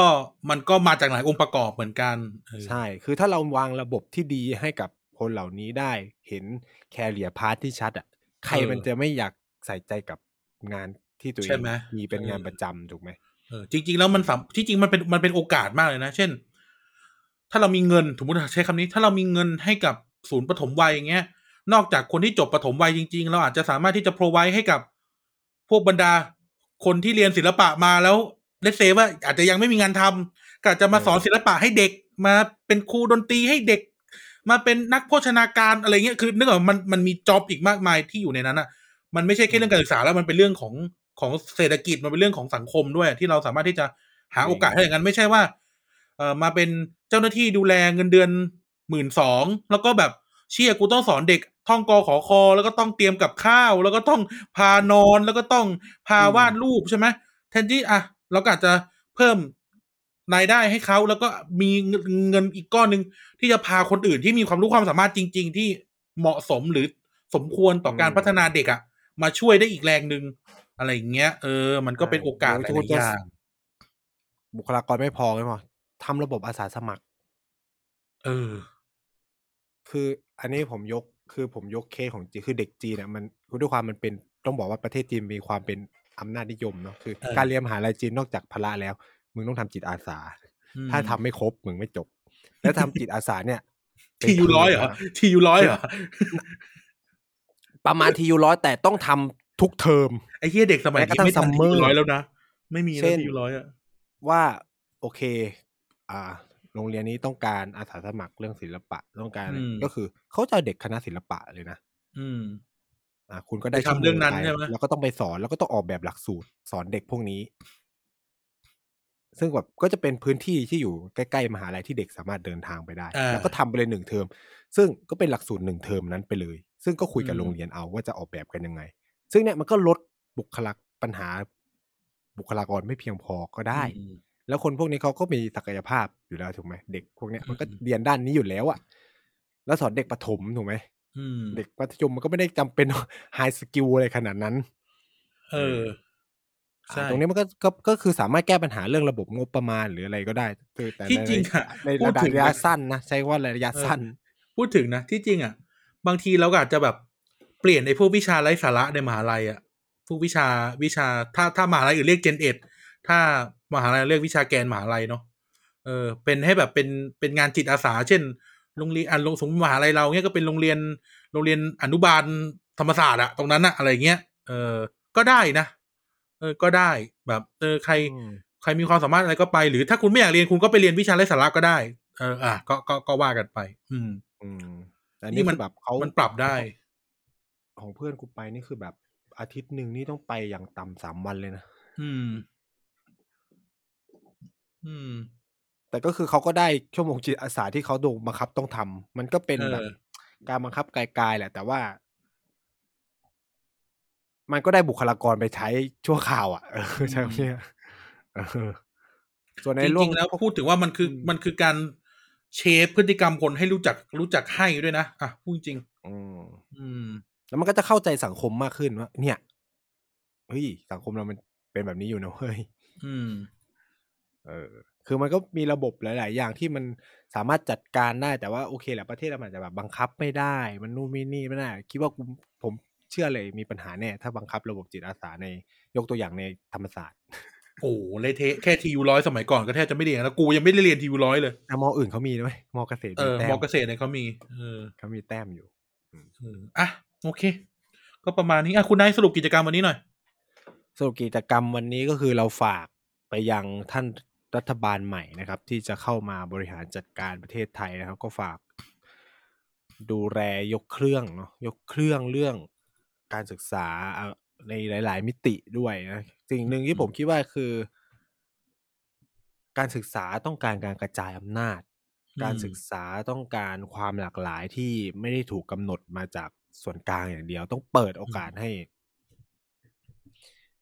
โรงเรียนอะ มีสิทธิ์อะ มีสิทธิ์ที่จะตัดสินใจร่วมกันกับคนในองค์คาพยพของเขตของตัวเองตรงนั้นอ่าของหรืทั้งหมดผู้ที่เกี่ยวข้องอืมตรงนั้น ไม่ใช่ว่า เอ้ย กระทรวงส่วนกลางสั่งตุ้มต้องทำแบบนั้นแบบนั้นอืมมันมันหมดยุคไปแหละผมคิดว่า แล้วผมคิดว่าแนวโน้มในอนาคตมันก็จะเป็นแบบแบบนั้นทุกทุกประเทศนั่นแหละ โอเคแหละ คุณดูเอาแค่ทุกวันนี้การสอบโอเน็ตมึงยังบังคับให้สอบทั้งประเทศไม่ได้เลย ฉะนั้นเนี่ยอืมมันก็สะท้อนแล้วว่าคือบทบาทอำนาจของคุณต่อเรื่องพวกเนี้ยมันลดลงไปเยอะแล้วที่สำคัญเด็กมันลด ใช่ เด็กมันลด ฉะนั้นคุณต้องเน้นที่คุณภาพ ไม่ได้เน้นปริมาณอีกแล้ว ไม่ได้มันมาทั้งเรื่องจุกจุกจิกจิกคนมันลดลง เออ ต้องทำในอนาคตไอ้จะต้องครูเห็นเขาต้องการทำให้ยุบทุกรวมปีนะโรงเรียน ต่อไปจะต้องเห็นการยุบรวมโรงเรียนแน่นอน เออ ไม่พวกครูสิ่งที่ครูตามมาคือโรงพวายเรียนคำว่าต้องลดทำอะไรโรงนะเรียน ต้องทำเหมือนต้องทำเหมือนทำเล่มส่งทุกปีทุกปีป่ะเออ คือต่อไปเนี่ย งบประมาณที่คุณ มีอาจจะไม่ได้อยู่ที่การเมนเทนเนนตึกแหละ คุณต้องเอาไปลงกับการส่งรถไปรับนักเรียนแทนไหม เพราะว่าโรงเรียนอืมมันต้องถูกห่างยุบไกลเอาครูมารวมรวมกันกลายเป็นโรงเรียนใหญ่แล้วสามารถสอนได้ ดีกว่าสามคนดูเด็กสองร้อยเงี้ยโอ้โหแทนที่เอาสามคนไปรวมกับสามคนเป็นหกคนดูเด็กสี่ร้อยแต่อย่างน้อยก็คือกูสอนได้หกวิชาแล้วไงอืม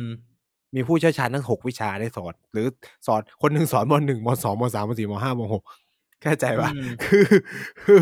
คือมันต้องยุบรวมแล้วอะแล้วก็เอาเงินแทนที่จะเป็นเทนที่ตรงนั้นก็เอาไปพัฒนาอย่างอื่น เพื่อหาเงินเข้ากระทรวงก็ได้ ใช่เก็ตว่าเออก็นั่นแหละ ก็คือมันต้องเปลี่ยนแล้วการศึกษาไทยมันมันมันมันมันควรจะเปลี่ยนมานานแล้วแหละ แต่ อันนี้เราก็ฝากไว้เป็นโจทย์สำคัญ เรื่องเครื่องแบบก็อย่างที่บอกอะมันของพวกนี้มันต้องคุยกันเนาะแล้วก็อย่างที่ผมพูดคือ สิ่งที่หยกทำมันไม่มีผิดไม่มีถูกหรอกคือ แต่ว่ากฎยังเขียนแบบนั้นผลที่ออกมาที่ตามมาก็คือ หยกก็ควรต้องรับกับผลที่ตาม ซึ่งผมคิดว่าน้องอืมเขารับ แต่สิ่งที่เขาต้องการจะซื้อก็คืออย่างที่กันพูดแหละ เปิดให้มันมีการพูดคุยกันหน่อย ไม่ใช่ว่า เออ มันจะไม่ได้ไม่ได้ไม่ได้อย่างเดียวอะไรเงี้ยอืมไม่ชอบก็เปิดแล้วใจการคุยที่เราไม่ได้แต่งชุดนักเรียนไปโรงเรียนไม่ควรเป็นสิ่งที่ทำให้เราไม่ได้เข้าเรียนหนังสือ เออ เอออื มมันมันไม่ควรเป็นแบบนั้น ประเทศเราไม่ควรเป็นอย่างนั้น คือ คือคือการแค่เราไม่ได้แต่งกายหรือทำผมไม่เหมือนชาวบ้านหรืออะไรเงี้ย มันทำให้กลายเป็นการปิดกั้นการเข้าถึงการศึกษาอันนี้มันเป็นสิ่งที่ไม่ถูกต้อง ซึ่งซึ่งมันผิดกฎบัตรสหประชาชาติว่าด้วยสิทธิเด็กอยู่แล้วอันเนี้ยคือเราก็ต้องวางอยู่บนหลักการเนาะคือสมมติว่ากูเป็นลูกฝรั่งแล้วหัวทองเนี้ยมึงจะย้อมผมกูดำไหมใช่ที่ญี่ปุ่นเคยมีเคสนี้นะโรงเรียนรัฐ ห้ามห้ามย้อมสีผม แต่ว่าเด็กญี่ปุ่นคนเนี้ยน้องผู้เป็นผู้หญิงนะสมัยผมเรียนอะมีข่าวในลงหนังสือพิมพ์ก็คือว่าเขาเกิดมาแล้วก็หัวน้ำตาลอะ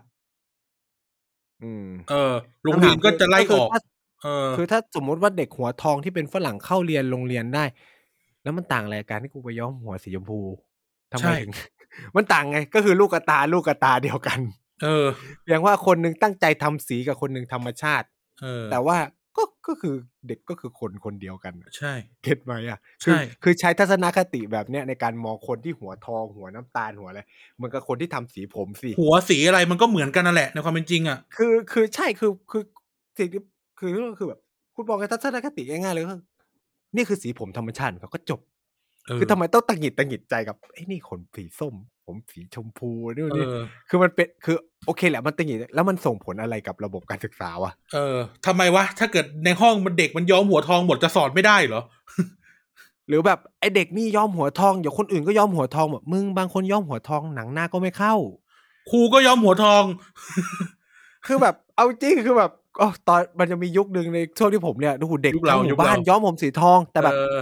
มันไม่ได้หน้ากูไปย้อมหัวทองยังไงก็ไม่ไม่ได้เข้า ไม่ได้ฉะนั้นคือเราก็จะคือ หรือเมื่อกี้แบบแล้วก็โดนล้อหรือมันก็มีเหตุผลหลาย ๆ อย่างคือแบบที่ไม่มันก็คือไม่จำเป็นต้องไปย้อมผมตามกันก็ได้ หรือแม้กเข้าระใจปทั่งบางคนก็ไม่เหมาะกับทำผมดำก็ได้นึกออกปะคือแต่ละคนเออมันมีสีผมที่เหมาะสมกับตัวเอง หรือทรงผมที่เหมาะสมกับตัวเองอะใช่มึงนึกออกไหมแบบสมัยเวลาเราดูรูปดูรูปสมัยก่อนโอ้เฮียทำไมหน้ากูเฮียจังวะสมัยตัดติ่งหูหรือตัดหัวเกรียนอะ แต่พอโตมาพอผมยาวขึ้นมา ปัดเปได้หรือว่าสามารถแบบดัดผู้หญิงดัดผมได้ก็สวยอะไรเงี้ยเออนึกออกไหมคือ แต่ละคนมีความเหมาะสมของตัวเองอะใช่หรือบางคนก็แบบอยากไว้ผมยาวอย่างเงี้ยกูอยากไว้ผมยาว แต่ไว้เท่าไหร่มันก็ไม่เข้า มันก็ต้องตัดผมสั้นเหมือนเอเดิอมมันก็ซ้ำเหมาอะสมมติอะเออมันไว้ยาวยังไงมันก็ดูซ้ำเหมาอะคือก็สุไม่ดท้ายได้คนเรามันจะลิ้มลองได้เองว่า อะไรมันเหมาะกับตัวเราอะเข้าจใจริงๆว่าอะมันถือว่าเป็นการเรียนรู้อย่างหนึ่งด้วยคือ หาจุดเหมาะสมให้กับตัวเองอะ เออ คือมันเป็นการเปิดโอกาสให้เรียนรู้ด้วย จริงเออนั่นแหละหรือแม้กระทั่งบางคนอะ จะแต่งตัวไปเวทแล้วก็จะแบบ แต่งเป็นกริตเตอร์มาวิบวับวิบวับอะเออบางทีมันก็ไม่เข้าไงก็อาจจะสุดท้ายก็เหลือแค่แต่งตัวธรรมดาอะไรเงี้ยเออใช่ปะมันก็ มันก็มันก็ถึงมันก็จะต้องเป็นอย่างนั้นอะวิบวับวิบวับแบบนั้นได้สักกี่วันเอาจริง เออ ถ้ามันแต่งได้ทุกวันก็ปล่อยมันไป เออ คือมันใช่ก็จะต้องเดี๋ยวสุดท้ายทุกคนก็จะมาคุยกันเองว่า ขนาดไหนมันเหมาะสมในความเป็นชุดสุภาพ ชุดเข้าเรียนชุดอะไรเงี้ยเออหรือเอาง่ายๆแค่เหมาะสมกับตัวเองอะเออบางคนแบบไปเคียใส่ขายาว แล้วแม่งกูดูดูเตี้ย ก็เลยใส่ขาสั้นอะไรเงี้ย สมมตินะเอออืมบางคนบอกใส่เชิ้ตแล้วเหมือนตัดอ้อยสมมติอะสมมติอะใส่เชิ้ตแล้วเออเพื่อนบอกเออมึงเหมือนตัดอ้อยเลยก็อาจจะเปลี่ยนเชิ้ตอาจจะเป็นไซส์เสื้อยืดมาอะไรเงี้ยเออ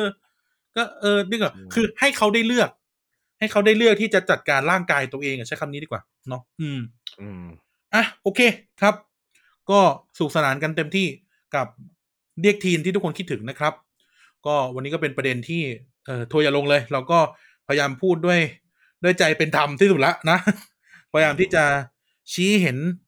ทั้งเรื่องก็ดีมีลูกให้เรื่องทำไม่แบบดีนั้นนะผมเนี่ยแบบงงมากกับวลีนี้ เสือกเคยเคยอ่านไหมเคยอ่านไหมว่าแบบ ก็มีลูกก็ปล่อยให้ลูกทำแบบเนี้ยก็ปล่อยไง เออ ถ้าเขาจะทำเขาก็ทำเองกูจะไปห้ามเลยมันได้อะถ้าเกิดว่ากูห้ามที่บ้านแล้วมันไปย้อมเข้ามา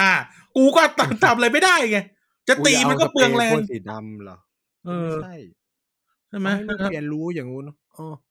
กูก็ปีนรั้วเหมือนกันนะกูก็ปีนรั้วออก มึงอย่าว่าปีนรั้วเลย กูเนี่ยใส่รองเท้าแตะไปโรงเรียน แล้วโดยการบอกอาจารย์ว่า ลามน้ำท่วม เออ ก็คือเออนั่นแหละ คือมันเป็นทำไมไม่มองว่ามันเป็นช่วงวัยช่วงวัยหนึ่งที่มันต้องผ่านไปเองอะเออเห็นไหมคือยิ่งคุณไปกดยิ่งมันยิ่งมีปัญหาเข้าไปมันเป็นช่วงวัยที่แบบ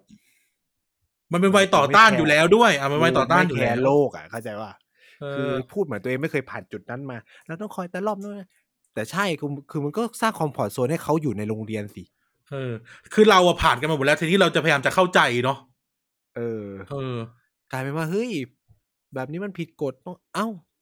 แล้วถ้าสมมุติว่าไม่มีโรงเรียนอยู่เอ้าแล้วไปทำแบบนี้ที่อื่นน่ะมันจะหนักกว่าเดิมไหมใช่ คือคือมันไม่มีคนคอยบอก มันไม่มีเพื่อนเออที่แบบเฮ้ยมึงวันนี้กูว่ามัมันไม่มีเพื่อนแซวตัอะวมันแรไม่กมีเพื่อนไม่แซว่ะวมันไม่มีเอเพื่อนอแซเดี๋ยววสุดท้ายอะสังคมมันแซวมึงจนสุดท้ายมึงไม่กล้าแต่งเองอะเออ เหมือนจะมีเพื่อน มันจะมันจะสมัยเฮ้ยสมัยเรียนมหาลัยจะมีเพื่อนเราอยู่สองสามคนที่แบบโดนแซวอะจนต้องจะบอกว่าเออบูลลี่ก็คือเออการบูลลี่มันก็คือ มันก็มีแหละ มันมีบูลลี่และบูลลี่พวกนี้แหละไอ้เหี้ยมันทำให้กูแบบไอ้เหี้ยกูจะแต่งยังไงดีวะวันนี้เออ แต่อะผมผมผมผมผมปิดอย่างนี้แล้วกันว่า ในในในเวลาเนี้ย มันไม่ใช่ว่า มันไม่ใช่ว่าคนไม่เข้าใจกันนะ แต่ผมคิดว่าในเวลาเนี้ยปัญหาคือคนพยายามที่จะไม่เข้าใจกันอืมพยายามปฏิเสธที่จะเข้าใจซึ่งกันและกันนะครับยังไงก็ฝากให้ทุกคนพยายามเปิดใจแล้วลองเข้าใจกันทุก ๆ ฝ่ายเนาะเข้าใจทุก ๆ องค์ประกอบ แล้วประเทศเรามันจะได้ไปต่อได้ นี่มันแค่เรื่องเล็กๆยังเถียงกันอินเทอร์เน็ตระเบิดเลยนะครับอะโอเค วันนี้เต็มที่ละกันกันไนท์ขอบคุณทุกท่านมากครับ ที่อดรนทนฟังรายการกวนประสาทนี้มาจนถึงชั่วโมงครึ่งเนี่ยนะชั่วโมงจะโอ้โหจะจะสองชั่วโมงแล้ว ก็อิ่มๆกันไปนะครับใครคิดถึงเด็กทีนส่วนใครคิดถึงอาจารย์เด่น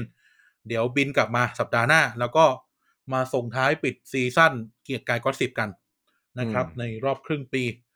อ่านะแล้วก็มาดูการเมืองไทยต่อไป วันนี้เราพักเรื่องการเมืองในสภาอะไรกันไปก่อนนะถึงแม้ว่าจะแซวต้นรายการกันไปสักหน่อย ส่วนวันนี้เรามาคุยกันเรื่องอนาคตของชาติกันนะครับวันนี้กันกับนายขอบคุณทุกท่านมากครับ ติดตามพวกเราได้ที่ไหนคุณนาย ติดตามพวกเราได้ที่ Facebook Thailand Political Database นะครับ Twitter TVD Page แล้วก็เว็บไซต์ tvdpage.co นะครับ พูดคุยกับเราผ่านแฮชแท็กเกียร์กายก็สิบสอเสริมมาก่อนซอโซ แล้วก็แฮชแท็กเรียกทีนนะครับ เรียกภาษาไทยทีน T W E N S ภาษาอังกฤษนะจ๊ะนะอะโอเค ไปละไปละ หาข้าวกินก่อนนั่นแหละนะครับ แล้วเดี๋ยวเจอกันใหม่สัปดาห์หน้าแต่วันนี้ลาทุกท่านไปก่อน สวัสดีครับ สวัสดีครับ